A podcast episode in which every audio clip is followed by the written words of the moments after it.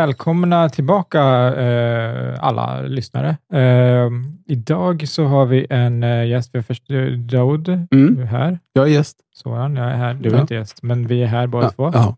Men Mm. vi har en gäst Mm. som är många olika saker, Mm. många olika titlar. Eh, är doktor i humanbiologi, docent i neurovetenskap och lektor i farmakologi och, och ung och pappa och har skrivit boken Sömn, sömn, sömn. bland annat. Och, och det, är därf- det är därför du är här, jag på att säga. Inte för att du skriver boken, men för att vi ska prata om, om sömn. Christian Benedikt, välkommen. Ja, tusen tack.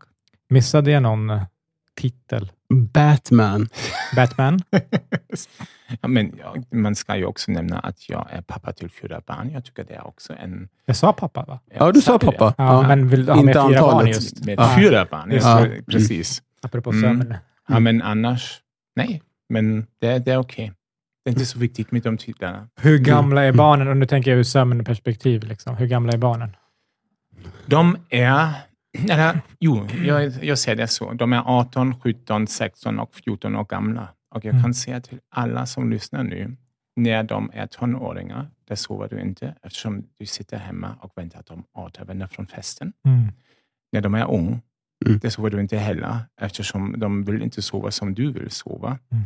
Så när man har bestämt sig att bli en förälder, där sover man inte alls. Jag Nej. tror man kan kanske på något sätt etablera en normal sömn när de lämnar huset. Mm. Men det är man alldeles för gammalt. Och Mm. det går inte längre på grund av din ål- ålder att sova på bästa sättet. Men det betyder inte på något sätt att jag ångrar att jag har barn. Det är ju fantastiskt att ha barn. Just det, Mm. så det jag hör, du säger att du ångrar dina barn. Jag förstår. Mm. Eh, noterat. Nej, men, men ändå eh, skulle du säga att det är en, det är en viss skillnad. Det var ju ganska tätt då, eh, de här, när de Yes. var små. Yes. Sov de någorlunda? De sov, så den första, och jag får inte nämna hans namn, annars blir han jättearg om Mm. han hör det. Mm. Men han sov inte alls. Mm. I alla fall var det vår upplevelse. Mm. Och han sov bara på fel tider, när vi var vaken. Mm. Och sen när hans brorsan kom ett år senare, det var det bättre. Eftersom de sov i samma rum. Mm. Och sen kom min dotter och det var igen mycket sömnbrist och sen kom Bella två år senare. Ja, men det är så. Men de har ändå etablerat under alla de här åren en ganska bra sömn. Nu är det ju mer så att man själv oroar sig så mycket. Ah, är de redan på väg hem eller sånt? Mm. Och därför förskjuter man så att säga sänggående. Men det är inte så att de stör mig längre under natten. Så är det inte. Nej. Nej, precis. Mm. Men Du hade ändå eh, liksom fyra små barn kan man säga, Ja. eh, under ett tag. Och du klarade av ändå att eh, eh, göra alla de här, bli, uppfylla alla de här titlarna till Yes, exempel. yes, så, yes. Det, så det funkar. Så hur, men hur mycket sömn behöver man egentligen? Det är ju, kolla, det är så, när du kollar på föreningar och vad ser de, det är det så att de uttalar sig ganska ofta att du ska sova typ mellan sju till nio, Mm. sex till nio timmar. Ja. Sex till sju är kanske också okej, men de mesta säger sju till nio. Men det är ju väldigt individuellt och man måste vara försiktig eftersom jag tänker alltid när jag pratar forskning och också pratar utifrån min erfarenhet som pappa. Det finns många variabler i ekvationen ja, Mm. också som är en del av detta, men det finns mycket mer utöver sömnen som är avgörande hur du mår, hur du kan prestera och hur, hur det går för dig. Men det betyder inte att du inte behöver sömnen. Absolut, du behöver sömnen. Och problematiken är när folk till exempel tror jag behöver inte så mycket sömn. Fem, fyra timmar max. Jag kan fixa det och klara av detta. Det finns ju forskning som har visat när, efter några dagar tror du jag kan, jag kan ganska bra hantera detta. Men, men när du då till exempel bedömer deras kognitiva funktioner, lite uppmärksamhet, hur snabbt kan de reagera på någonting oväntat. Mm. Där är de ganska för långsamt och de inte känner av detta. Om du intervjuar dem också, men hur går det för dig? Åh, det går ganska bra. Jag är tillbaks i eh, spår och jag kan fixa det. Så det är den här farligheten, en diskrepans. Hur du upplever, hur du tänker att du kan vänja dig till sömnbrist och hur sömnbristen faktiskt påverkar dig. Mm. Man blir ganska dålig chaufför, förare. Ja, det är det så. Och det är så att det finns ju många som säger, ja, men ja, sover inte så mycket, men jag har aldrig haft någon trafikolycka. Men när man måste vara försiktig. Vad händer då? Den här ena moment när någon springer på gatan. Mm. Du vill inte missa de här eh, millisekunder som kan göra någon skillnad. Och igen, visst måste man också känna, normaltvis är det inte så att du kommer att vara inblandad i en allvarlig trafikolycka, men bara den här sannolikheten, vi måste också leva med detta. Det betyder inte att du ska springa om, eller när du kör bil, att du eh, ska uppleva ångest. Ja? Man har en medvetenhet för detta, vad man gör. Men man måste också tänka på det när man till exempel lider sömnbrist. Det är inte så att det är roligt. Du påverkas negativt. Ingen snack om det. Men är det bara reaktion, äh, säga, uppmärksamhet och koncentration, reaktionstid som påverkas? Eller, för- att jag, jag bara tänker på min svärmor. Hon sover kanske fyra, fem max t- timmar. Hon har ju en vilopuls som en havssköldpadda. Alltså det, är- det, det är jättelågt. Jä, Ja, jag jättelågt. tänkte just undra hur Tänkte säga lägre än Gunde Svan när han var liksom vältränad. Ja. Mhm. Eh, och hon, hon är, jobbar ju med ett väldigt eh, eh, liksom, eh, krävande arbete Ja, inom Mhm. laboratorium och så vidare. Så hon funkar ju på alla, i alla de aspekterna. Men Mhm. just eh, reaktionstid, koncentration kan jag förstå om det är något som kan vara Mhm. eh, skadligt för henne. Men om man tänker livet ut, fi- kan, kan det vara skadligt för henne livet ut? Om ingen sån här akut variabel uppstår? Fast jag, jag tycker det är bra att du säger det. Jag antar hon är äldre än du. Ja, ja. Annars går det ju inte. Mhm. Och jag tror att under livets gång upplever så mycket så hjärnan lär sig ju mycket scenarier, eller hur? Ja. Man, måste, man bygger upp en erfarenhet. Hur, när jag befinner mig i en viss situation, kan det, vilka, vilka konsekvenser kan den här situationen innehålla eller innebära för mig? Och den här erfarenhet ger dig en lugn och ro att hantera bättre den här situationen, eller hur? Mm. Och jag tror att du är då inte likadant påverkad av sömnbrist. Så jag tror också att yngre personer, för dem är det en större utmaning. Mm. För sådana situationer som beror på att du har en jättestor fundus av erfarenheter för att klara av detta. Mm. Men de här extrema situationerna, när pendeln går väldigt mycket till höger eller vänster och du måste plötsligt reagera på någonting extremt. Jag tror det kommer ingenting skydda dig om du lider sömnbrist. Okej. Mm. Men på lång sikt, ja, visst, när man kollar då på sömnbristens påverkan på hälsan, ja, det finns mycket kopplingar. Ja, det har kopplats till typ 2-diabetes, så den här åldersdiabetes, den har kopplats till en ökad risk att gå upp i vikten. Man har sett att det finns möjligtvis också en koppling till att du utvecklar en specifik demenssjukdom som kallas Alzheimers. Mm. Um, man tror också att alla de här skadliga processer som leder till slutet till Alzheimers har också en påverkan på delar av hjärnan som styr sömn och vakenhet. Och Ja. därför ser man kanske också sån koppling. Ja, ja. Att du blir bara på grund av detta Mm. sämre att upprätthålla sömnen men också upprätthålla vakenhet. Mm. Så man, visst har man sett mycket kopplingar, men igen vill jag också här en gång till lyfta det. Ekvationen innehåller många variabler. Mm. Och när vi sitter här, det finns så många kraftfulla åtgärder att göra någonting bra för sig. Till exempel att umgås med andra, eller hur? Ja, det är ju ja, bra. ja. Att vara fysiskt aktivt, att äta nyttigt, att kolla lite på, visst också på sin genetik, men jag tror inte att den är den mest relevanta, fast den har en stor påverkan. Men de andra faktorer är mer, du kan påverka dem. Och att du till exempel, du är läkare, när du säger till en person du måste ta en läkemedel, den kommer hjälpa dig med en sjukdom, det är det viktigt att de också använder den Mm. och att de går regelbundet till hälsokontroll så att du har en möjlighet att utreda någonting som kan vara bakomliggande deras hälsoproblematiken. Mm, mm, mm. Allt sånt bidrar ju då till att du lyckas med livet och kommer att bli också på något bra sätt äldre. Mm. Sömn spelar en roll i den här ekvationen. Det finns många variabler, men även inom sömnen måste man ju skilja olika tillstånd. När vi pratar till exempel om andningsproblem under sömnen, den här obstruktiv sömnapné, eller man pratar om insomni. De har alla på olika sätt en påverkan hur vi kan prestera, men också hur de påverkar vår hälsa. Så man kan inte bara prata om den här dåligt sömn, eller försämrad sömnen och slå ihop alla de här olika begrepp och se dem alla på samma sätt påverkar oss. Det. Är det nästan som man pratar om dålig, eh, säg, man pratar om psykisk ohälsa bara och sen fast man kan ha ångest eller depression, Eller hur? PTSD eller bipolaritet eller... Så är det, precis. Och för sömnen, du har, jag tror nästan 90 olika diagnoser som du kan ha. Så herregud, där kan man ju inte säga just det, så och så är det. Och man pratar bara om den här dåligt sömn, men det innebär ju också, du behöver så många olika, eller du behöver annorlunda åtgärder när du pratar med en person. Det går inte att du ser, det finns den här one size fits all solution och jag har den här fantastiska åtgärd som kommer ändra sömnen bland alla. Jag använder en tyngdtäcke och alla kommer att sova bättre. Så funkar inte det. Man måste bemöta en person, man måste då göra en noggrann utredning. Vad kan vara bakom, bakomliggande sömnproblematiken och sen anpassa sina åtgärder. Och det som man får inte glömma heller, jag tycker det är ganska intressant, Ganska oftast är sömn en bra spegel av hur bra vi mår, men också hur bra det är för oss med hälsan. Och när du har en dålig hälsa, eller när, och det innehåller ju också hur du mår, um, kommer den påverka din sömnen. När du pratar till exempel om depression, en kardinalsymptom av depression är insomni. Ja?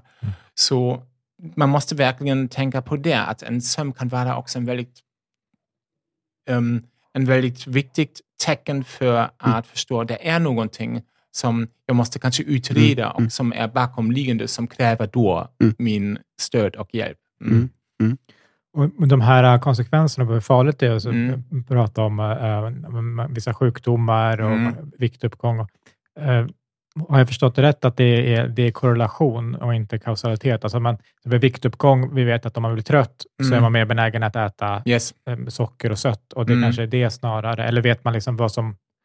Är, är Men det- de, de har ju gjort, kolla jag har ju själv också gjort experiment. Du kan ju till exempel när det handlar om viktuppgång, där kan du bjuda in folk som har inget viktproblem överhuvudtaget och du ber dem att de deltar i något moment där de får sova eller något moment där de får inte sova. Och sen gör du olika tester. Vi har till exempel kollat på deras aktivitet i hjärnan när de såg livsmedelsbilder.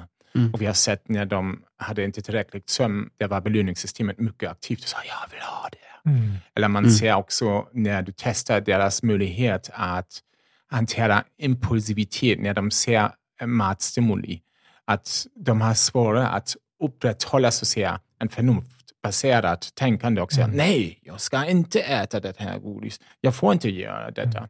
Nej, de bara säger jag bryr inte mig, jag gör det. Mm. Så de blir mer impulsivt. Man har även till och med sett sakerna med hormonförändringar, förändringar i vävnaden i kroppen som alla antyder, just det, på lång sikt kan jag tänka mig att det översättas till en viktuppgång. Mm. Och det gäller ju också hjärnans hälsa. Jag visst, det finns mycket spännande forskning som visar att vi behöver en god natts sömn Mm. eftersom det är inte viktigt bara för utifrån en psykologisk perspektiv, för minnesbefästning, för att sätta sakerna i en större perspektiv, för att um, tona ner känslorna som vi har upplevt och förknippt med någonting som var kanske obehagligt. Ja. Det kallas också på engelska för extinction. Sömnen är jättebra för det, men man har också till och med sett att sömnen är viktigt för att tvätta bort um, sådana ämnen som produceras och ackumuleras i hjärnvävnaden. Slaggprodukter. Precis, slagprodukter. Betyder det nu att sömnen är den game changer och det är ju bara så att jag måste satsa på bättre sömnen? Jag är lite tveksam. Det är bra att ta hand om sin sömn och vi vet ju alla, även på kort varsel, vilken positiv påverkan den kan ha på oss. Men det är ändå så att det krävs mycket mer än att sömn för att lyckas i livet. Ja. Det, det, Jag gillar sömn. Ja. Ja, du, ja, aha. det, och det där är också eh, min bild innan vi fick lära oss om sömn i, i skolan. Mm. Eh, och jag, jag uppfattar att ganska många har en sån bild. Att, eh, jag trodde kanske att det var, lite som du är inne på, att det var viktigare än vad det är. Inte att det inte är viktigt, Mm. men just att man måste sova då sju, åtta timmar varje natt. Mhm. Annars är det farligt liksom, och, eh, jättefarligt och, och man mår jättedåligt. Eh, och, och visst kan det vara problem, men som jag har förstått det så ofta när man behandlar lättare insomni Yes. till exempel, så är det ju oron kopplad till det. Som, Yes. man, som man behandlar, för att min, mer orolig gör att man har svårare att sova. Ja, visst. Eh, och, och att det är ganska... Men just när jag fick veta att det är inte farligt och sånt som att, att hjärnan... Ingen, det, det finns en någon sällsynt sjukdom som gör Mhm. att folk är vakna tills att de dör, men, i, men annars är det liksom ingen som dör av sömnbristen i sig. Nej. Eh, och när, när jag fick lära mig det i alla fall, så lugn, det gjorde mig lugnare. Att, att så hjärnan kommer att ta igen. Det finns andra saker som kommer Yes. att bli problem, som du säger. Minne, inlärning, emotionsreglering. Yes. Men för hjärnan så Mm. är det inte farligt. Den, Mm. om, den, om, den, om den måste, så kommer den att sova. Du har inget att säga till om. Liksom, lite grann så. Eller, Mm. eh, och Det var väldigt skönt för mig när jag lärde mig det. Att, eh, det med, med lokal sömn, att när- medan vi är vakna så ibland kanske man missar vad någon säger och då Mhm. har en del av hjärnan bara gått och lagt sig. Yes. För att nu fanns det en möjlighet att göra det. Det var väldigt eh, ja, skönt att, att eh, få höra det och lära mig att, att liksom hjärnan tar hand om sig själv ganska bra. Yes. Eh, Och jag tycker också att det är bra att du säger det eftersom jag tycker det handlar mycket om en mindset. Och när vi igen tar upp någon exempel med en patient, det är ju inte så att du kan säga till patienten om du inte gör så, då kommer du att dö. Mm. Eller, det, så funkar inte det. Man säger ju, hej, du har något som problem och vi måste jobba på det, men du har ju, när vi tänker till exempel på en glas vatten som är framför oss, du har ju redan någonting i det. Mm. Och vi försöker att fylla på det. Ja? Mm. Men du har ju redan en, en bra förutsättning att jobba vidare på istället för att säga åh, du pr- lyckas sova fem timmar varje natt. Det är två timmar mindre än de mesta rekommenderar. Så Mm. det är inte bra. Mm.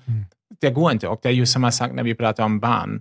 Du kan ju inte lyckas när du försöker att uppfostra dem med att, att hota dem. Om du inte gör så, då kommer hända det. Och det blir allt dåligt och negativt. Man försöker ju snarare att använda positiva exempel och säga, när du gör så, där kan du då lyckas på sånt sätt.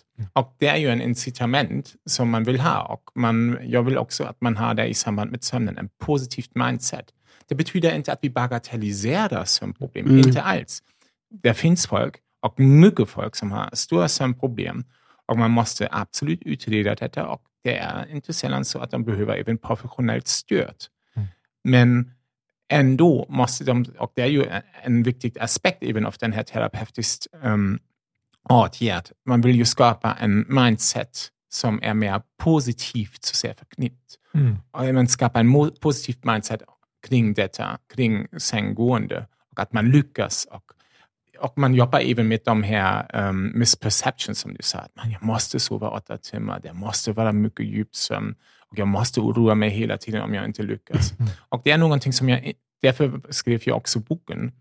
Jag vet inte om ni har läst boken, men jag verkligen försökte att vända om detta lite grann. Att, man kan göra detta väldigt enkelt och gå omkring och skrika Hey, if you don't sleep you will die. And did you know? Bla, bla, bla. Och sen är det så att folk blir totalt skrämda och läser in på Oh my god, det är definitivt inte bra med vad jag gör. Jag tror det är bättre om man gör det på ett positivt sätt och vägleder folk istället för att hota och skrämma dem. Och på det spåret då, eh, eh, så vad, vad är det som händer i hjärnan när vi Mhm. sover? Det positiva, du har ju nämnt några av de sakerna, Mhm. men man, så hjärnan rensar slaggprodukter. Mhm. Vad, vad mer? Vad är det som Ja, är? men så otroligt mycket. Ni, måste, det är lite marknadsföring, men det, jag skriver ju mycket om detta även i boken, men det finns också andra böcker där kan man läsa detta eller lyssna på podcast. Ja, men ta den här boken. Men precis, bok. man måste ta den här Ja. boken. Men hur som helst, det händer ju så otroligt mycket. Egentligen är det så, återhämtning hade jag nämnt, men det är ju också så att vakenhet, det är en tid där vi upplever ganska mycket, inte bara mentalt, också fysiskt. Så kroppen och hjärnan, kropp och själ behöver en tid där de så att säga reflekterar. När de smälter ner alla de här upplevelserna och då bestämmer sig, vad är relevant för mig? Om jag till exempel, även fysiskt, tänker på det, jag gör någonting, jag tränar på något specifikt sätt, då behöver jag sömnen därefter, att muskeln kan så att säga anpassa sig för den här utmaningen, eller hur? Kanske måste bygga upp på något sätt lite annorlunda, använda vissa vad vet jag, muskelfaser eller så, fiber för att bättre bemöta nästa gång så att säga, den här rörelsemönster, eller den till och med lär sig färdigheter så att jag kan, när jag vaknar därefter, spela bättre än pianostycke och det är mer automatiskt. Eller när jag tripplar genom en backlinje som fotbollsspelare, då lyckas jag bättre. Det är mer automatiskt. Jag tänker inte längre, jag bara gör det. Och sånt händer faktiskt i sömnen, den här efterbearbetningen. Men man vet, det gäller ju också fakta, mycket som du har förknippat till en stark känsla, någonting negativt. Det är ju viktigt också rent evolutionärt att komma ihåg det framöver, eller hur? Mm. Det kan ju representera en potentiell um, hot för din överlevnad, för att du kan stanna då i flocken och, fly, och um, lyckas med din flock. Så det är ju sånt upplevelse som du måste också komma ihåg och skapa ett minne. Men det är viktigt, även när du skapar ett minne och vet, att just det, jag får inte gå genom den här gatan i Stockholm klockan 23 eftersom det finns hemskt folk som kanske är inte så snälla till mig. Är det viktigt att du dagen därefter, när det är till exempel klockan 11 under dagen och det är ljust och ingen finns i gatan, att du går igenom detta och har samma um, känsloupplevelse. Du ska ha skapat en förståelse för det. Det är inte bra att gå genom den här gatan. Men det är viktigt att du så att säga skalar bort den här känslan. Det är ju det som jag nämnde med den här fear extinction. Det är viktigt att man så att säga skalar ner de här känslorna. Och för, eftersom det är en viktig förutsättning också för att upprätthålla en hälsosamt känsloliv, så att mm. säga. Och det som man också vet med sömnen, som är lite intressant, det verkar även så att sömn kan hjälpa dig att inte bara befäst, smälta ner det som är mest relevant och befästa detta, så det vill säga skapa en långsiktsminne för det. Sömnen hjälper dig även till och med att testa fram lite, hur kan jag utnyttja detta framöver? Så nu har jag till och med lärt mig någonting nytt, säger hjärnan under sömnen. Men hur hänger det ihop med det som jag redan vet? Mm. Så den börjar leka lite grann, ja, som att man har en, pusselbit, en ny pusselbit och försöker att pussla ihop alla de här olika delarna och plötsligt säger här passar det alldeles utmärkt. Just det, nu ser jag ett mönster, så kan det vara. Mm. Och det innebär att du då har en typ insiktsdrivande effekt av sömnen. Det betyder inte att när man har ett problem, ett intellektuellt problem och sover på saken, att du definitivt kommer fram till lösningen. Tyvärr är det inte så. Men din sannolikhet är högre och man tror att sömnen är en viktig spelare här eftersom den hjälper dig att sätta dig i en större perspektiv. Och därför tror jag också är sömnen så viktigt för att bli en vuxen eftersom du har ju så många otroliga upplevelser och gärna måste hantera alla de här upplevelserna och ta med det för sig som är mest relevant och mm. lära sig hur kan jag utnyttja detta. Och man vet faktiskt um, att till exempel småbarn eller de som är ofödda som är då i livsmodern, de har till exempel mycket drömsömn. Man tror att drömsömnen, den här rapid eye movement, spelar en väldigt mm. viktig roll för att, så att säga, sätta sakerna som man har lärt sig och befästat under föregående djupsömnen och lättsömnen i en större perspektiv. Hur kan jag då utnyttja detta? Mm. Så ja, det är, mm. det är mycket som händer då i samband med sömnen. Mm. Vill du att jag berättar ännu mer? Mm. Jag tror det löper vi jag tänker också, ja, men, två timmar eller tre timmar. Nej, nej, nej, jag det, det, tänker, och så bara rent, rent konkret också, något som man, uh, jag tror att många inte vet, bara hur det här med sömn, de som har barn har ja. tror jag märkt uh, att uh, människor har en sömncykel som är väldigt yes. tydlig.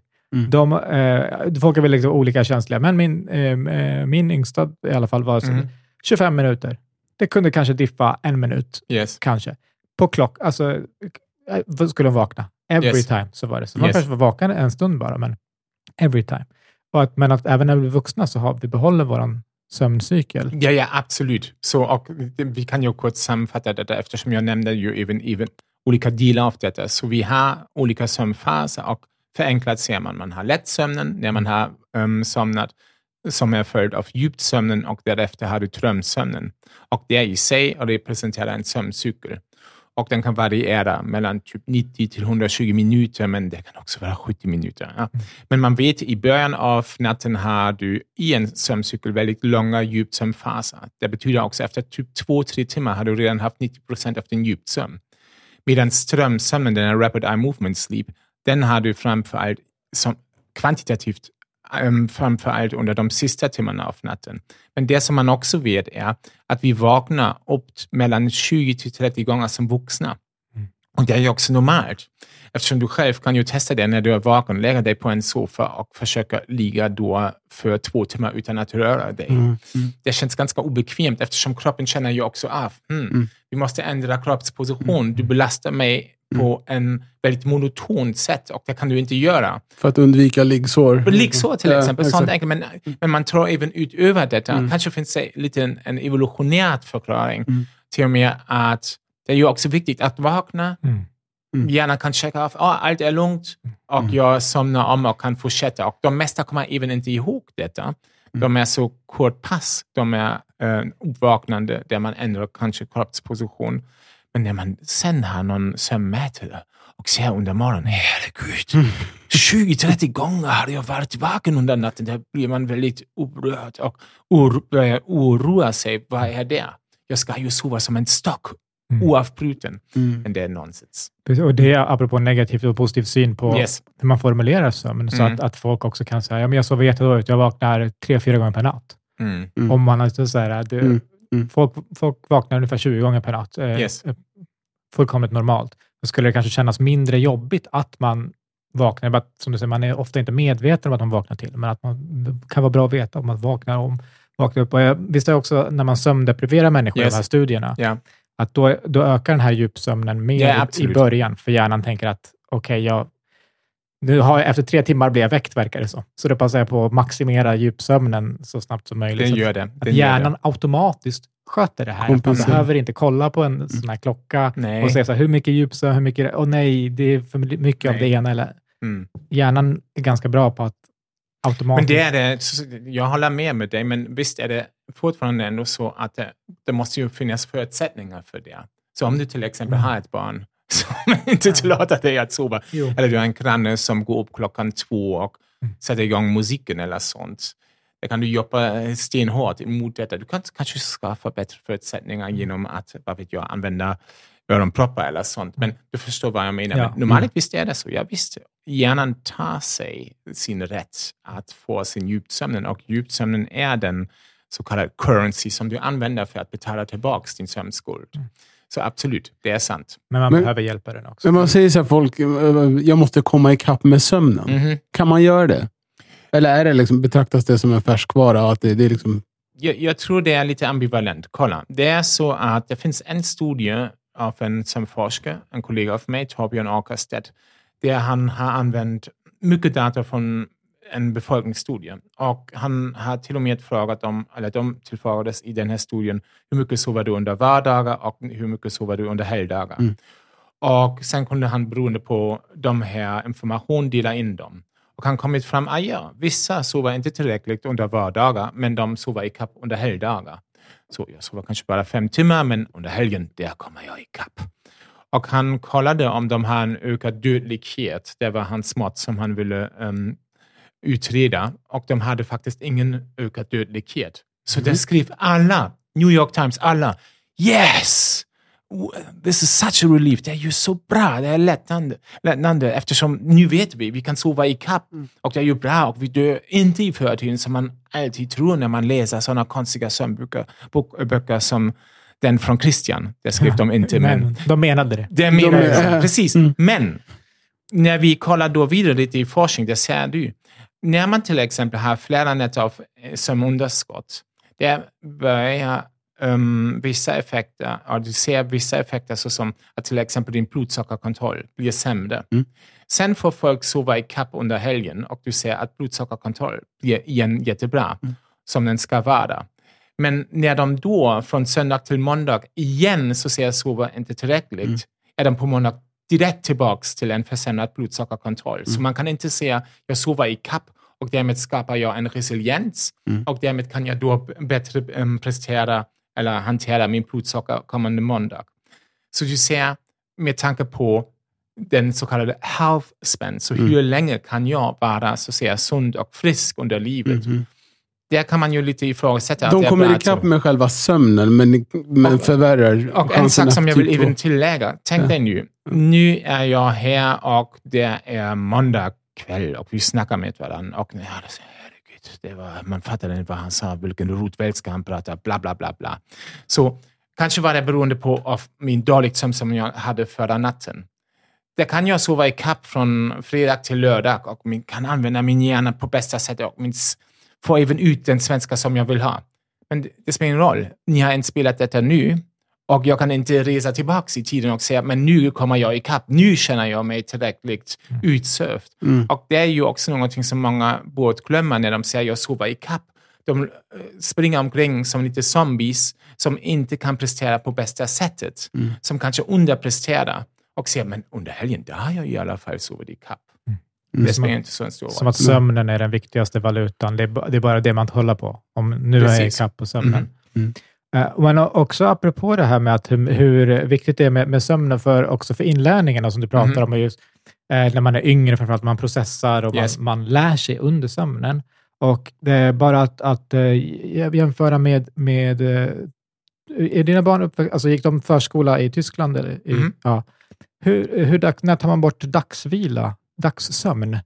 i Tyskland? Är det mm. ungefär samtidigt som Sverige? För jag det är först... ju mycket diskussion överallt. Ja. Eftersom alla föräldrar, mm. småbarnsföräldrar vill ju, gör inte det.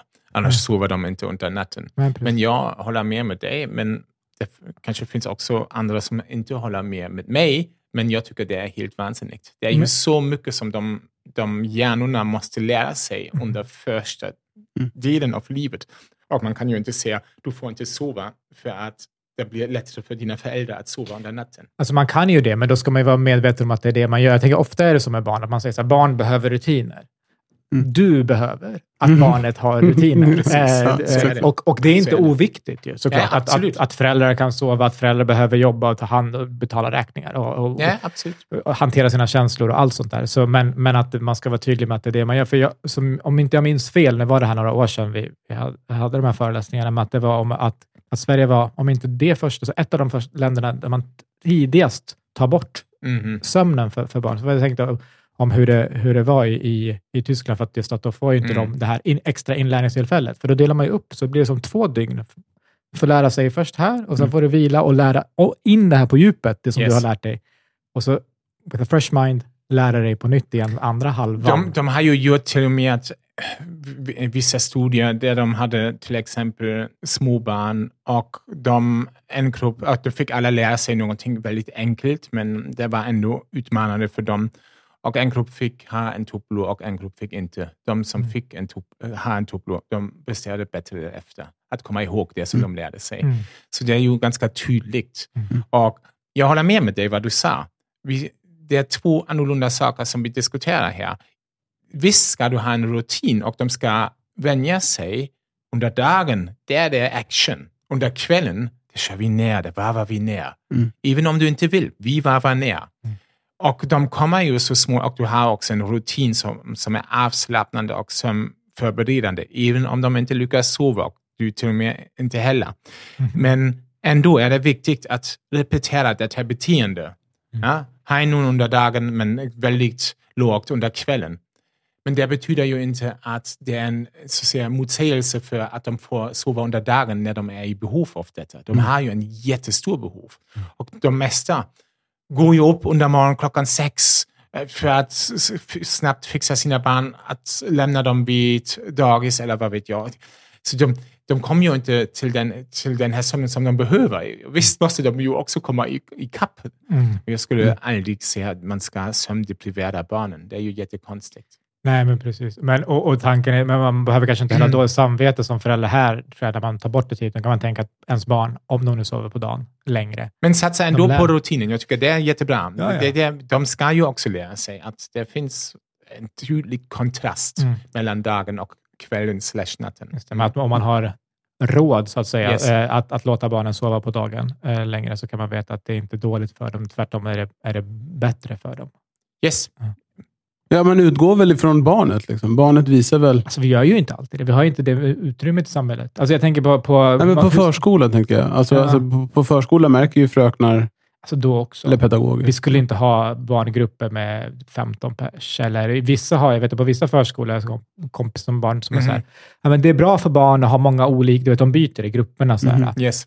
Det finns ingen två treåring som behöver ha 45 kompisar. Nej. Det är inte alls bra Nej. för dem. Det är, there's too many people. Ja, det är för verkligen. många för mig också, men, men ja. när du är två, tre, det är, alltså varje intryck, allt är enormt. Mm. De, det är inte alls så att de mår bättre. Nej, nej. Eran planering funkar bättre. Det är ett ekonomiskt beslut. Det här, Mm. liksom.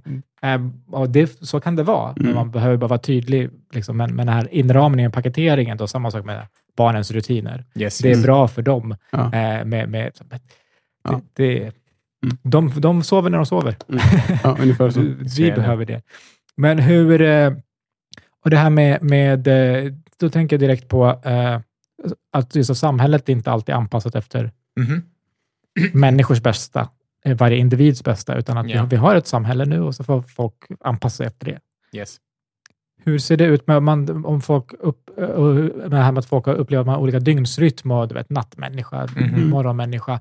Eh, skolorna börjar ibland åtta på morgonen och sånt där. Finns Mhm. det någon eh, forskning kring det? Vad, vad säger man kring det? Är, det? är det bra tid? Borde det börja senare? Hur, om, om det var efter barnen? Liksom. Mm. Kolla, det är ju så, när, du, när vi pratar framförallt tonåringar, Mm.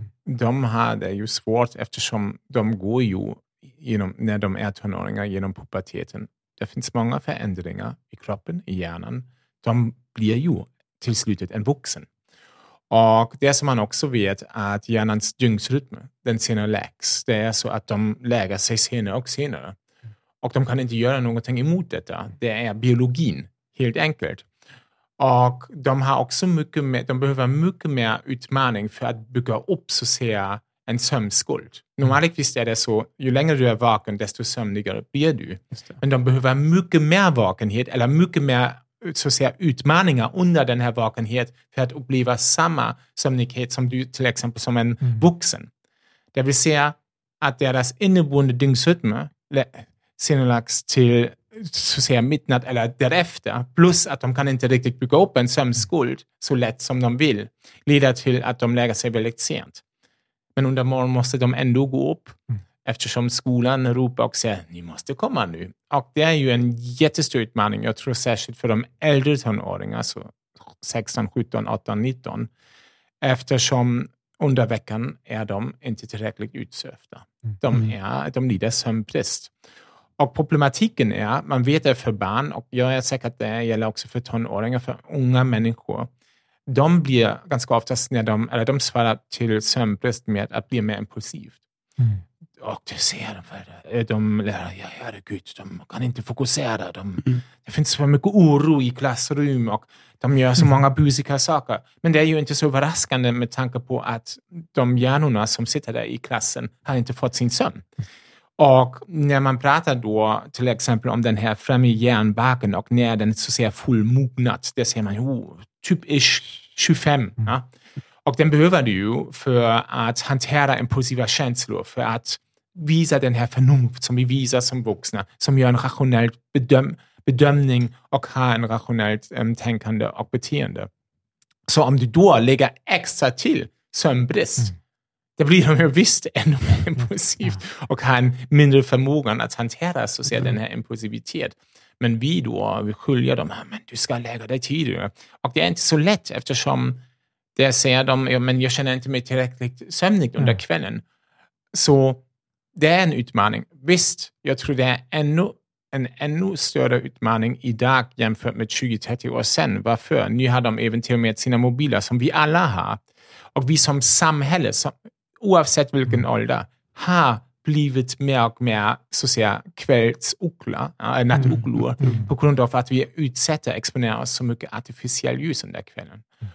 Och de ungdomar gör också det på samma sätt. Så det leder till att, så att säga, vår rytm, vår inneboende rytm, den så att säga förtröjs, eller den här, när vi känner av den här sömnighet, den läggs till, så, ja, till natten.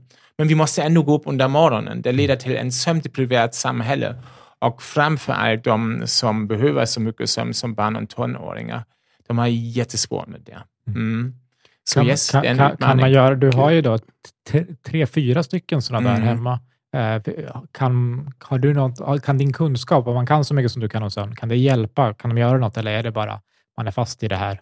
Samhället vill en sak, biologin har en annan. Eller kan, Det är ju så. Jag tror Sverige är ganska bra jämfört med många andra länder att de till exempel har en sovmorgon under ganska många moment under skolveckan. Jag vet inte om du har haft den när du var ung, men nu är det så att det är inte sällan så att de har en sovmorgon, men jag egentligen tänker att de skulle ha ännu mer en sovmorgon. Men jag tror inte att en... Det krävs så mycket mer. Så det är ju också, hej, ja, vi måste snacka som föräldrar, som lärare med ungdomar om till exempel mobilanvändning. Men det går ju inte att vi snackar till dem, du ska inte göra detta och själv sitter vi på soffan i vardagsrummet och har en mobil framför oss. Mm. Det funkar ju inte. Mm. Och det, det finns många utmaningar och man kan ju på så många olika sätt uh, försöka att bemöta detta för att skapa en bättre mindset kring detta. Men det är inte lätt. Det är en jättestor utmaning. Och jag kan ju visst sitta här och bara säga, ja, så Skolverket, alla tonåringar från 16 framåt ska ha en um, sovmorgon varje vardag eller skoldag. Men då kommer de säga, ja, men det finns också en logistik bakom mm. det. Så hur ska vi hantera detta? Ja, nu finns det även en ny studie som jag har sett att även lärare som undervisar får mer sömn när de får en sovmorgon. Mm. Så då kan man säga, men ja, det hade ju ännu mer en argument. Men det finns också en studie där de har, i Seattle från USA, där de fick en, ha en sovmorgon. De har sett, jo, de sov längre, de presterade bättre i skolan. Till och med gick trafikolyckor ner. De fick ju också köra ganska ung med mm. bil till skolan. Det är inte ovanligt. Även de gick ner. Men sen har de uppföljt dem efter flera år. Och tonåringar har sagt, ja just det, när jag har en sovmorgon så ser jag standardmässigt, då kan jag vara ännu längre vaken. Ja. Mm. Så de själv kör det här var, ja, där kommer jag igen tillbaka till det här mönstret att jag inte får tillräckligt sömn. Mm. Så jag tror det krävs samarbete av många, och till och med också ungdomar. Man måste lyfta så säga, den här tematiken med sömnbrist bland um, unga personer. Men det finns mer och mer så säga, personer som försöker också göra det. Och jag vet när jag till exempel har varit ute och har givit någon föreläsning med min rotvätska för årskurs 1, 2 och 3 och de kollar mig, kollar på mig och bara, vilken språk pratar den här personen? Mm. Men de är ju ganska begeistrade när de får lära sig mer om mm. sömn och de har så många frågor. Är det så med en energitryck att den har en påverkan på min sömn? Eller hur ser det ut? Så de har en intresse. Vi får inte underskatta detta. De har en nyfikenhet och vill lära sig saker.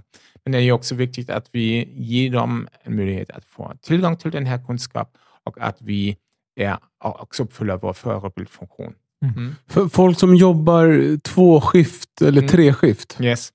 vad har du att säga till dem vad gäller deras sömn? Bara generellt. Men precis, jag ska bara flika in, för vi har också fått en fråga till det, ja. eh, som är just att någon som säger jag lägger mig 03 och vaknar 10 varje dag, är det, är det skadligt? Mm. Liksom. Mm. Så först är det så, Visst kan man säga, jag vet, vissa frågar mig också den här med den, om jag först börjar med din fråga med den här, är det farligt att lägga sig så sent och gå mm. upp sent? Jag har kanske missat den här sömntaget eller sånt och det har jag inte så högkvalitativt sömnen. Överhuvudtaget skulle jag säga, beroende på vad din inneboende dygn skapar för förutsättningar, är det bäst att sova under natten. Men man kan ju också lite ifrågasätta, måste du sova åtta timmar i sträck under natten? Eller kan man till och med dela upp detta till en viss utsträckning? Det finns till exempel forskning som är baserad på historisk underlag där de har sett 200-300 år sedan var det så att de har delat upp övernatten i två pass. Och det var inte ovanligt att de vaknade, vaknade under natten och ja, skrev någonting, läste någonting, hade samling eller sånt. Sånt har de gjort. Mm. Um, men nu har vi den här känslan i den här samhället. Vi måste sova under natten och under dagen ska vi funka 16 timmar i dag i sträck utan paus. Mm. Så man måste vara försiktig med det. Och jag säger yes, det, du kan ha det, så du måste inte mm. oroa dig. Än så länge du har inte den här känslan, det finns mycket dagtrötthet som kan vara en tecken för att din sömn har inte tillräcklig kvalitet. Mm. Så, det, så det är snarare så man ska mäta det? Säga, så hur verkar du må? Yes. Är det så att du själv är yes. trött och svårt att koncentrera dig, så, men annars då finns det inga problem med yes. att sova 3 till 10 istället? Liksom, men när man pratar då om skiftarbete, mm. kolla, utmaningen är vår inneboende dygnsrytm, den har en förväntning. Den styr ju, jag vill säga det så, det är som en schemaläggare för varje cell ser den här inneboende dygnsrytmen. Nu ska du under, ska göra först det, sen gör du återhämtning, sen gör du det, bygga upp någonting och så vidare. Och beroende på var cellen befinner sig i levern eller tarmen eller vad vi gör i hjärnan uppfyller de olika funktioner. Men de följer så att säga det här schemat och de gör det på en väldigt um, koordinerat sätt.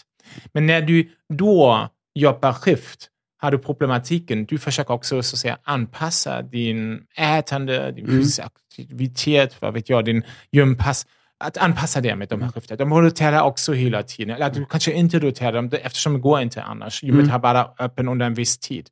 Så det leder till, fast din kropp beroende på din regelbunden beteende skapar vissa förväntningar, att du kommer på grund av att du um, går genom de här olika skiftena, du kommer inte matcha så att säga, för kroppens förväntningar med det som du gör. Mm. Det är det som man har också sett nu i forskningen. De till exempel som visar mycket oregelbundna sovtider, det vill säga någon gång lägger de sig klockan 22, mm. nästa gång midnatt, nästa gång 2, sen igen 11, 23 och så vidare. De har en ökad risk för mycket ohälsa. Framförallt också sånt som blodsockerkontroll. Den är bara dåligt. Varför är det så? Ja visst, kroppen förväntar sig ju varje dag när du vaknar och får mycket ljus i dina ögon och sätter igång så säga vakenhetsdel av dina inneboende dygnsrytmer. Nu efter en timme efter uppvaknande kommer den här personen äta någonting. Mm. Så jag förbereder redan levern och tarmen för det. Efter ytterligare fyra timmar kommer den personen att ha lunch och så vidare. Så kroppen har en förväntning. Och om du så att säga gör allt out of face, out of den här förväntningen, mm. då kommer kroppen se när du då plötsligt äter klockan tre och normalt visst gör du det klockan tolv. Vad gör du nu? Mm. Men nu är jag inte klar för det. Mm. Så det blir en mycket större belastning för kroppen. Och jag tror det är också den här förklaringen varför du ser bland de som jobbar skift och kan inte så att säga etablera eller få, ja, kan inte fortsätta med den här regelbundenhet i sitt beteende. Mm. Varför den har kopplats till mycket ohälsoproblem. Mm. Mm. Men de som bara jobbar natt mm. på schema exempelvis. Yes. Men de är ju lediga någon gång också. Ja. Och då är de ju vakna dagtid. Ja, ja, det är, också är det samma princip då? Nej, det är, med nattarbete, problematiken är följande. Du har ju så att säga den här, som du har sagt, en sömnighet och hjärnan ser ju också mm. när du är jättelänge vaken jag vill ha mycket djupt sömn. Det går inte. Jag är så, så sömnig. Men du har fortfarande också din inneboende dygnsrytm mm. som ser då när du kommer ur en nattpass mm. och kör med cykeln, eller cyklar hem. Mm. Solen bemöter dig på mm. vägen hem. Mm. Där ser den här inneboende dygnsrytmen. Ja, just det! En ny dag börjar. Nu ökar vi din kroppstemperatur. Nu aktiverar vi kroppens stresssystem. Och, och, och och skapar därmed förutsättningar som är idealt för vakenhet. Men du är ju så pass trött och mm. försöker du att sova, men du sover otroligt ofragmenterat. Du har svårt att somna och du till och med får inte så mycket drömsömnen eftersom drömsömnen den tillåts framförallt under natten på grund av din inneboende dygnsrytm. Där, där är din kroppstemperatur tillräckligt låg, nu får du ha drömsömnen. Mm. Så det leder till, mm. fast du är så otroligt mm. trött, Mm. Att du inte får den här sömnen som du vill ha fast mm. du är så trött. Och det är en utmaning för många. Så mm. de kanske sover tre, fyra timmar, men därför rekommenderas att de kanske har en extra tuppblod därefter, lite senare under dagen, när de befinner sig under en period där de har flera nätter av um, nattpass. Mm. Mm. Det här folk som inte har, har, har jobbat så, men kanske har rest långt med, ja. med jetlag, kan ja. också bara få en känsla av hur otroligt svårt det är eller hur? Att gå emot kroppen. Men, men kolla, när du gör det och du reser till New York, visst, det är en längre dag när du kommer fram och det tar ju också sin tid, men du kan vänja dig. Mm. Men för en person som befinner sig och stannar här i Stockholm och jobbar natt, det är inte så att jorden följer med. Jorden säger ändå under morgonen, men nu kommer solen igen. Ja, och det är en så otroligt stor utmaning, så de är typ hela tiden jetlagged och mm. de kan inte komma ikapp som du brukar kan göra när du då reser någonstans och lever där några dagar eftersom kroppen har den här förmågan att så att säga synka sig. Mm. Men här funkar det inte mm. och det är den stora utmaningen. Men det finns ändå hopp. Vi vill ju också, jag vill se det, mm. annars lyssnar de här och säger, herregud. Det är till exempel så att de har visat i en studie, när man till exempel inte äter under natten, som är en tidsfönster som är inte ideal för att mm. äta utifrån så att säga, din inneboende fysiologi. Där ser du många av de här ohälsoeffekterna av blodsocker inte, även när du jobbar nattskift. Ja. Så det, det, finns möjligheter att, så att säga, motverka detta. När du tänker sömnbrist, som jag sa, Försök att sova, skapa en bra miljö, sovmiljö där du vill sova. Försöka att undvika um, solljus under morgonen på väg hem. Kom, kom överens med din familj. Jag behöver sömn. Jag har haft en nattpass. Jag kan inte gå upp klockan 10 eller 11. Mm. Och sen kan du ju också ha en extra tupplås. Det finns möjligheter. Mm. Det är inte så att alla som jobbar nu nattpass eller mm. skiftarbete kommer att dö i förtid. Mm. Mm. Inte alls. Men man är mer sårbar och man behöver veta de här sakerna. Och visst, man måste ha kanske ännu mer koll på hälsan och sitt beteende. Och det som jag tycker som man ska också göra, gå, men det ska vi alla göra, gå regelbunden till en läkare och göra en hälsocheckup. Och när allt är okej, okay, då måste du inte oroa dig. Det är mm. ju också bra för din mindset. Du säger, jag gör det och jag ser det är bra. Om de kommer fram, hej, du har de och de här effekter, du har för mycket högt blodtryck och du har de och de problem. Då kan man säga, okej, okay, vi kan försöka att hantera detta eller det är möjligtvis bättre att du inte jobbar nattskift. Mm. Mm. Mm. Uh, några flera frågor som jag fått in. Det är ett ämne som, som, eh, som sagt uh, intresserar många såklart. Uh, och Eh, någon som undrar hur olika substanser påverkar sömnen. Det här är egentligen kanske flera frågor än, men eh, hur påverkar olika substanser sömnen? Till exempel koffein, alkohol, THC. Mm -hmm. uh. Så det, det, är så att när du pratar koffein, det är ju så att koffein har en effekt på hjärnan att den så att säga blockerar sömnighet helt enkelt. Det finns, om du är vaken, det byggs upp så säga, ett ämne som signaliserar hjärnan när du har nått en viss tröskel. Hej, nu är det verkligen dags att sova. Och koffein kan så säga under en viss tid blockera den effekt. Så även om du har mycket av det här ämnet som kallas adenosin kan den inte kopplas till de här delarna som framkallar sömnen eftersom de, de är så att säga skyddat, skyddat, skyddat av koffein. Mm. Och det leder då till att du under några timmar och när du har koffein i kroppen inte upplever den här tröttheten eller sömnigheten, men därefter pff, har den en stor påverkan. Det finns också forskning som visar att koffein kan leda till att din dygnsrytm um, förskjuts till senare timmar. Mm. Det är också en möjlighet. Så, men man måste också testa sig lite fram. Man har kollat till exempel i en studie med folk som brukar trycka, brukar trycka mycket kaffe och har tänkt sig, men där kollar vi om de har en dålig sömn. Men de har inte hittat det. Mm. Så man kan till en viss utsträckning kanske också vänja sig. Men när man då med de personerna säger, du får inte dricka um, kaffe. Det har de en så kallad withdrawal-effekt och det kan de inte sova överhuvudtaget och mm. kan inte så säga hantera den här undantag att man får inte få dricka kaffe. Då har man viss stress i kroppen. Precis, de har stress i kroppen och det är rent också fysiologiskt så mm. att du måste ha, uppleva det när du brukar mycket kaffe. Så man måste alltid tänka lite grann, var befinner jag mig? Unga, yngre personer som dricker till exempel mycket energidryck, det innehåller ju ganska mycket koffein, de här energidryckerna.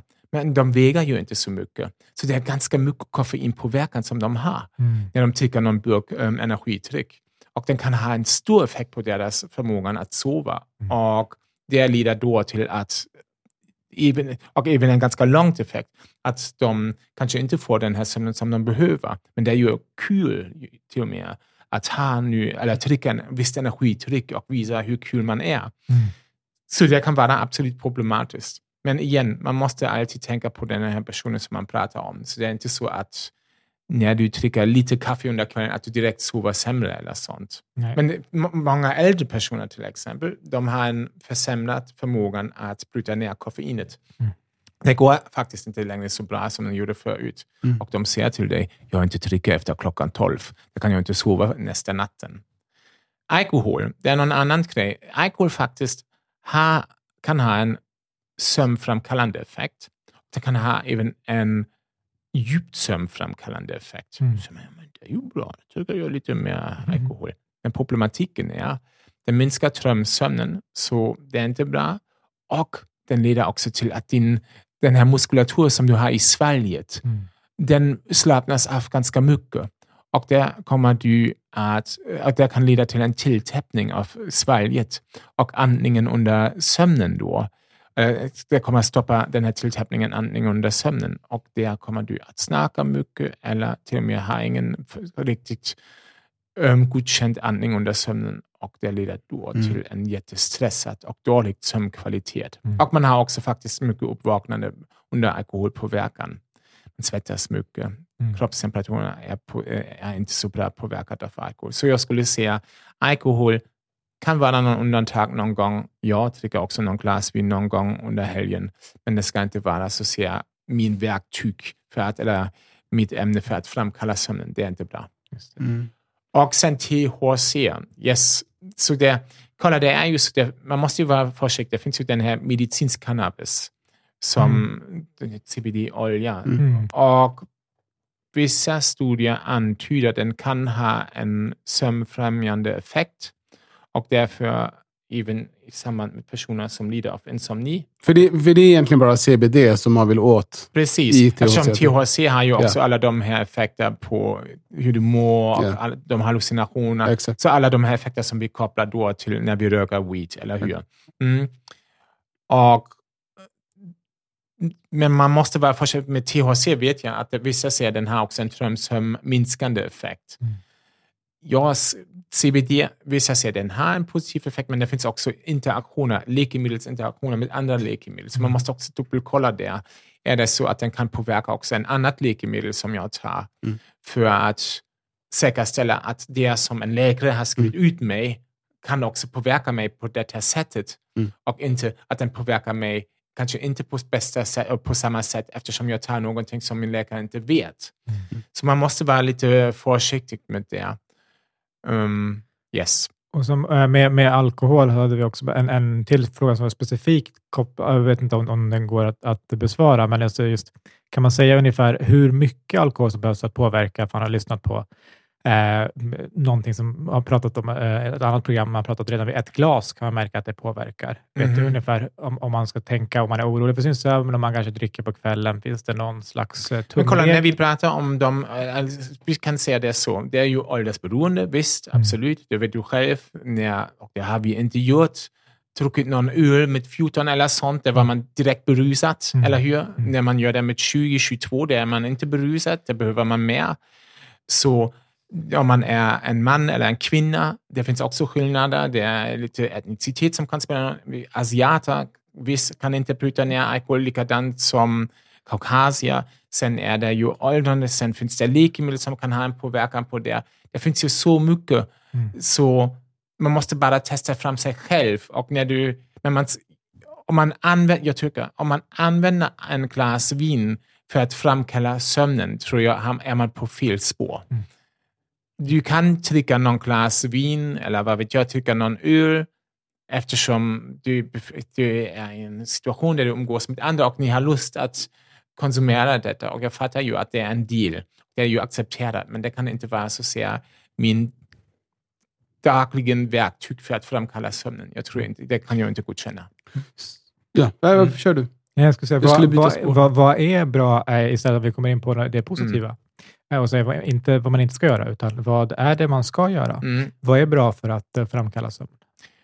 Så först och främst en, skapa en bra mindset kring sömnen, eller hur? Inte bli så otroligt upphetsad av alla de här tankar och um, myter kring sömnen. Att du ska sova. Jag måste sova. Du måste sova. Jag ska upp snart. Jag måste Två sova timmar nu. djupt sömn. Ja. Du måste, måste, måste. Så funkar inte Ready, det. set, go! Ja, precis. precis. Eftersom i motsats till till exempel fysisk aktivitet som är ju en prestation Mm. och jag kan en viljestyrd prestation. Jag kan bestämma mig. Jag springer nu 10 kilometer. Jag försöker att springa så snabbt som möjligt. Mm.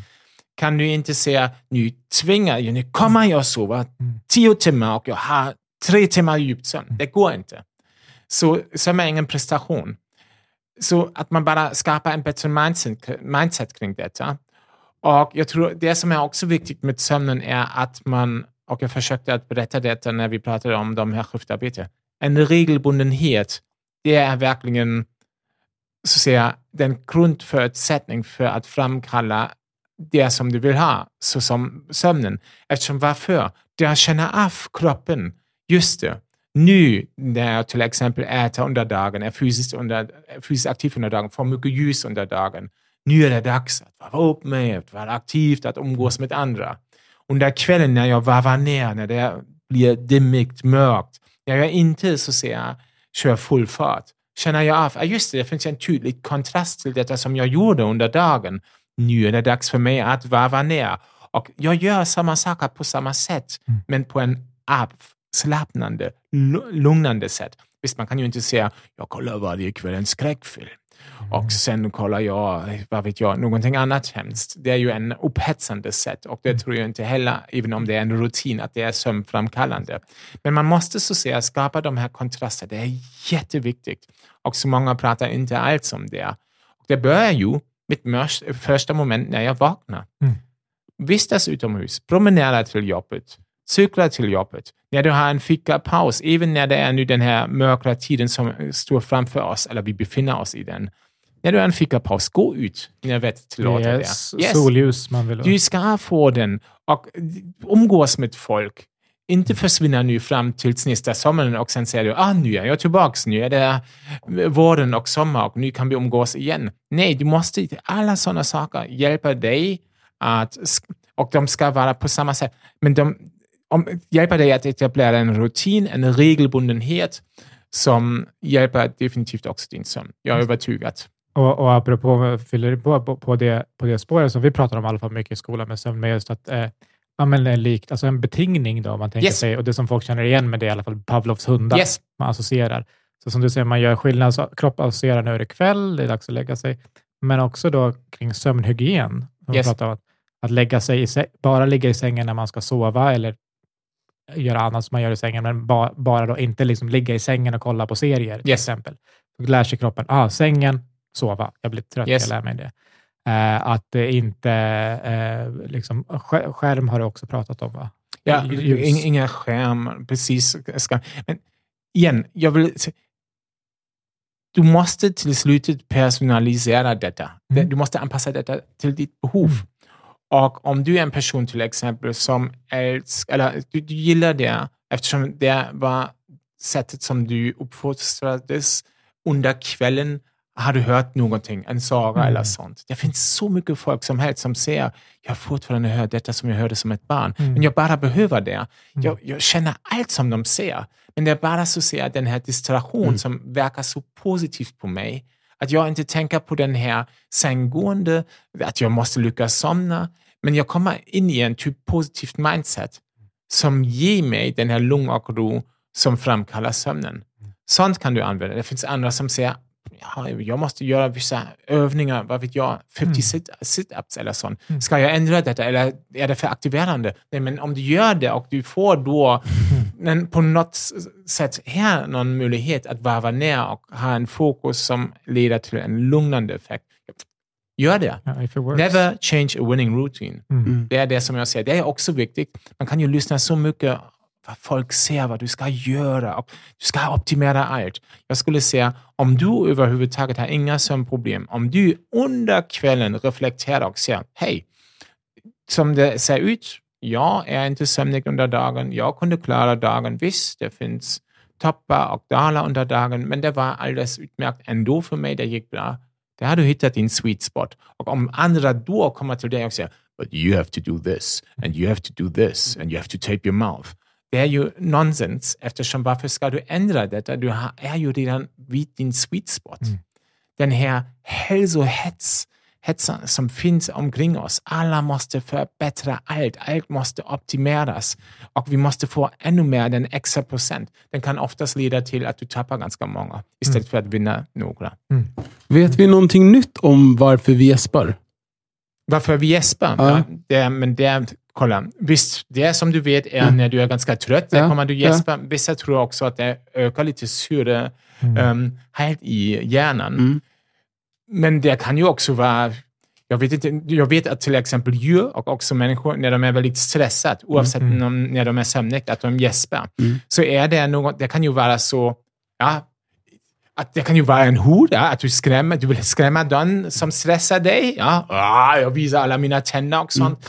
Men ja, det, det, finns mycket teorier. Det finns mycket teorier, men ingenting som är kartlagt. Liksom. Nej, inte riktigt. Men den, den här med den här, att den, har en effekt på syrehalt i hjärnan, det är någonting som tas upp ganska ofta. Mm. Och också eftersom den, man gäspar ganska mycket när man stressas eller när du kollar på djur, att de, också, de gäspar också mycket när de är stressade. Att det är en, någon tecken, kanske, att se, ja, meddela din person, ja, den, den som hotar dig möjligtvis, eller som är omkring dig, hej, lugnt mm. här. Ja? Mm. Vi tar det lugnt nu, vi mm. kör ner. Men den kan också ha en lugnande effekt. Kanske den har också en effekt på din parasympaticus. När du då gäspar och tar kanske en djupt andetag in. Att den kan också ha en påverkan på din parasympaticus som är ju mer kopplad till Lugn. Lava ner. Ja, lugn. precis. Då, alltså, mm. då, bara sympaticus är det här stress yes. eh, på fight or flight som precis. slår igång eh, och parasympatiska är motsatsen. Men, men, eh, men visst är det smittsamt med gäspningar? Det är, och det är, är det inte fantastiskt? Jo. Eftersom det ja. inte någon fattar, eller hur? Ja. Man, visst kan man säga, oh, är det de spegelneuroner som vi har, de här mirror neurons eller sånt. Mm. Men det är otroligt. Jag vet det. Det är otroligt. Någon gäspar och alla gäspar. Mm. Ja. Det är ju någonting också som vi har i oss. Hela flocken ska sova. Ja, precis. Men varför gör vi det? Om, vi, om det är så att säga en bekräftelse, att vi mm. instämmer. Yes, ja, du är stressad. Ja, vi, vi känner av detta, allt är mm. lugnt och ro eller sånt. Mm. Det skulle ju vara intressant om någon hotar någon och den personen börjar gäspa. Mm. Om den som hotas, så säger den personen, inte gäspar. Förstår vad jag menar? Mm. Men de som kanske har en viss empati börjar också då gäspa. Om det har någonting att göra med empati. Mm. Vi kan. Spekulera som helst kring ja, detta. Man vet inte. Man vet inte. I alla fall inte jag. Nej, apropå spekulation kring det, vad jag vet så har vi också en fråga kopplat till eh, drömmar. Mm. Vet man eh, varför vi drömmer och hur ser det ut med drömtydningar? Finns det någon mening med att göra drömtydningar eller är det ungefär som, som stjärntecken? Det är ju så svårt. Kolla, jag tror um, det finns olika koncept eller teorier. En grej är, som jag har nämnt, vi befäster procedurminne, färdigheter, faktaminne under den här lätt och djupt sömnen. Och mycket av detta som vi har uppskattat, eller gärna uppskattat som relevant och som har befästs under de här två sömnfaser tas upp då igen under följande drömsömnen. Men också sakerna som vi redan har skapat i hjärnan, långsiktsminne och gärna försöka att jämföra detta. Finns det något mönster? Men den gör den ju väldigt snabbt. Den tar ju inte, som vi gör under vakenhet, 16 timmar. Det är ju bara några timmar. Så det är väldigt snabbt och man tror kanske det är bättre att vi gör det när vi befinner oss i sömnen. Eftersom de delarna av hjärnan som sitter här i um, främre hjärnbarken som är så viktigt för att rationalisera, för att bestämma, hej, det, det, passar ju inte ihop att vi aktiverar det här minnesspår och det här minnesspår. Det är ju ologiskt. Mm. Nej, det är inte godkänt. Vi, vi, inte, vi inte följer det testspåret och inte tänka på det. Mm. Sånt händer inte under drömsömnen eftersom den här främre hjärnbarken vilar under drömsömnen och tillåter att kanske minne aktiveras samtidigt som aldrig skulle aktiveras samtidigt. Men det kan ju också leda till otroligt konstiga upplevelser. Mm. Att sakerna aktiveras samtidigt som egentligen passar inte ihop. Vissa passar ihop. Det är ju den här insiktsgivande effekt ser plötsligt en mönster och kanske hjärnan bestämmer sig. Det är ju bra. Under följande nästa sömncykel under djupsömn kommer vi befästa det som vi har sett nu. En ny koppling. Men de mesta är kanske inte så bra. Och kanske är det bra att vi inte vak att gör det i vakenhet. Det är vi typ lite schizoid. Mm. Så det är ju bra att vi kanske gör det under drömsömnen. Men det är allt detta som vi då aktiverar samtidigt. Är det någon logik? Kan vi tolka det på något sätt? Det kan man på vissa ifrågasätta det. De tror det är en typ um, byproduct, en sidoeffekt när jag vaknar utifrån detta. Och sen har jag även under den här uppvaknande vaknar de olika delar av hjärnan likadant snabbt upp, äh, vaknar mm. under olika hastigheter och även det leder till en konstig upplevelse. Mm. Är det som jag verkligen skapar en medvetenhet för, det som jag var drömde om. Dock måste jag säga, jag håller inte med totalt eftersom du vet, de som har till exempel traumatiska upplevelser, mm. väldigt känslotonade um, upplevelser, de har återkommande drömmar faktiskt om detta. Så det verkar ju så att de har till och med, som man tror, en terapeutisk påverkan, men den mm. tar ju upp sakerna som har en otroligt viktig känslokoppling för oss. Mm.